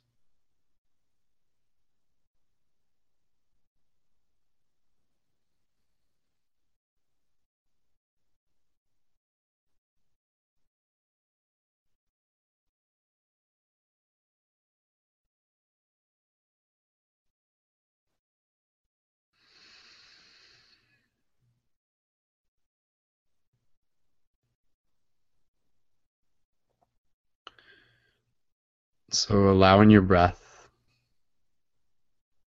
to continue to flow within your imagination, gently stand back up. Look around, see the other points of light, recognizing them as the other dreamers, both in the present and in the future, who will gather around this place, who will gather around this moment. And we will find each other here, share conversations here, share in meditation, share in healing, share in visioning. And walk up to the tree again, and you can put one hand on it or two hands on it. Even give it a hug if you choose within your own free will. And as you are connected with this tree, again, become aware of its texture, of its realness. And while still touching it, we'll slowly begin to bring ourselves out of this meditation, reminding ourselves that this is a space that we can return to within our dreams together. So, with the texture of the tree still connected to your imagination and your focus, feel it in your hands. Feel its strength, its calmness, its heartbeat. Continue to breathe. And slowly transition your awareness gently into your body while still maintaining the focus in the back of your mind on the realness of the tree. So, as we allow ourselves to be in two worlds at once, and with a few more breaths, gently, you can begin to bring your awareness back to your physical body. And slowly wiggle your toes and your fingers. Become aware of the chair or the ground underneath you. And when you're ready, gently open your eyes and return your awareness to the space around you.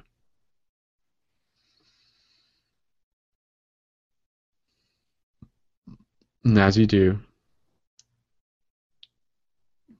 encode this memory. Remind yourself of what it felt like, what it feels like, a flavor to it create that space for it within your memory, within your mind, and within your future with gratitude.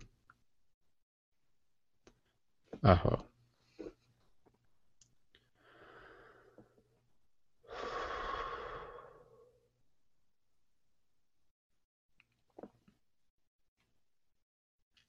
So let's take a moment here as we gently allow ourselves to come back. no rush.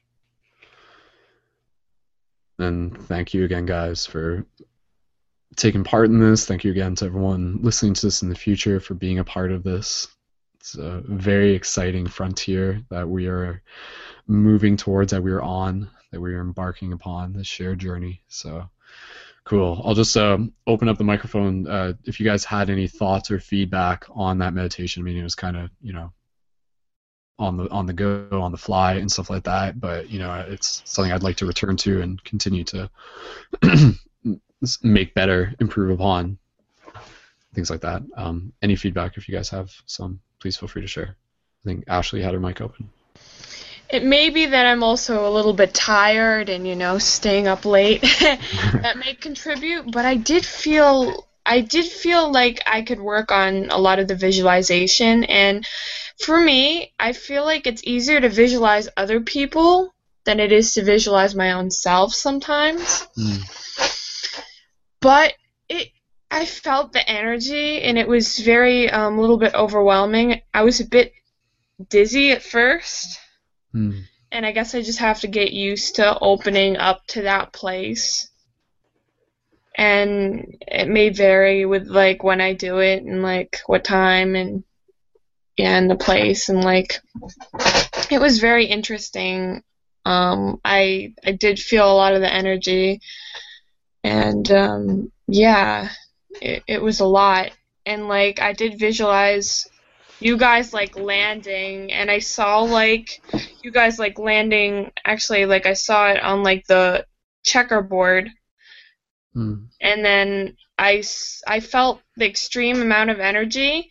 I saw like everyone gathered around the tree, and then I started feeling that extreme energy. Mm. And then I felt like there was a light around everyone.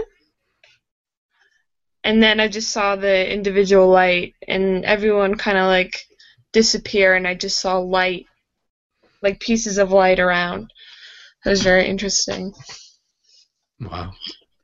No, thanks for sharing, Ashley. That's good information to to gather as well. So thanks for sharing. And yeah, I mean, like for me, that's an important reminder of just like, again, you know, I know what my experience is like, but I understand that other people have different relationship with energies and, and meditation can be a very different thing for different people and, and yeah and just like being able to be mindful of that and like using like techniques for keeping people like grounded and, and you're right like maybe sometimes the energy can feel overwhelming and, and that's like something we're still sort of learning together is like how to breathe through that and things. So i mean yeah like i'm i'm learning alongside with you guys but no that's that's good that's good feedback. Um any other thoughts and comments on that? And again you know like how to make it better how to how to work towards it what what worked for that? Anything that you guys want to share? Um Kyle, go ahead. Yeah. Yeah, man, that was that was really cool, man. I was there. I saw it. I was nice. there, man. I was there. I, I saw it, man. no, that was cool.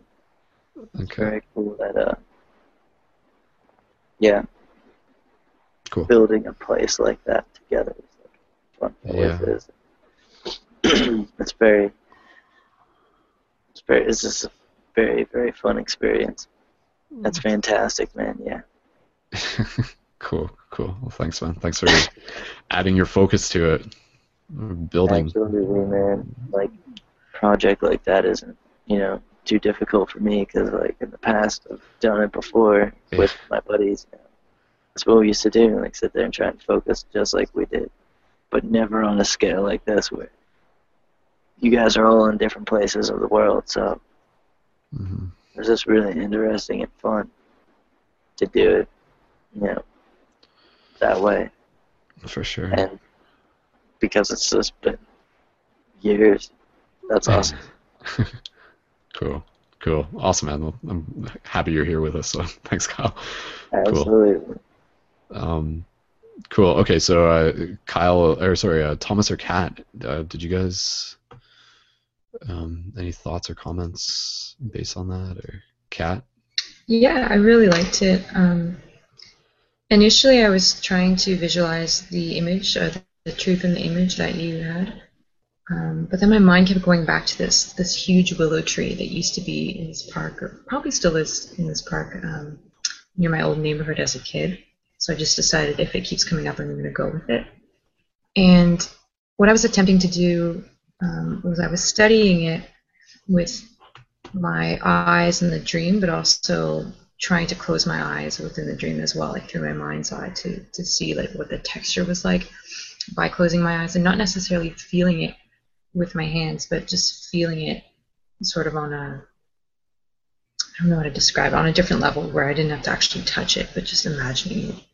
And it was kind of cool because it took on these other layers. Um, and then I eventually um, got to the point where, so yeah, I was touching the tree, I was um, feeling the branches and the leaves, and they were dancing in the wind. So every now and then they would just like gracefully um, touch my skin. And then eventually, uh, what ended up happening was as soon as you mentioned like all of us being there, you guys just kind of like dropped down. It was just like a stream of energy, and then it just like dropped down, and I, I saw all of you, or I envisioned all of you, and then after that point, um, the tree sort of took in your essences, and then you guys each individually turn into like these little glowing pearls of energy, and then you disappeared, and, and then yeah, and that was like the most vibrant part of it that I remember. So it was really cool.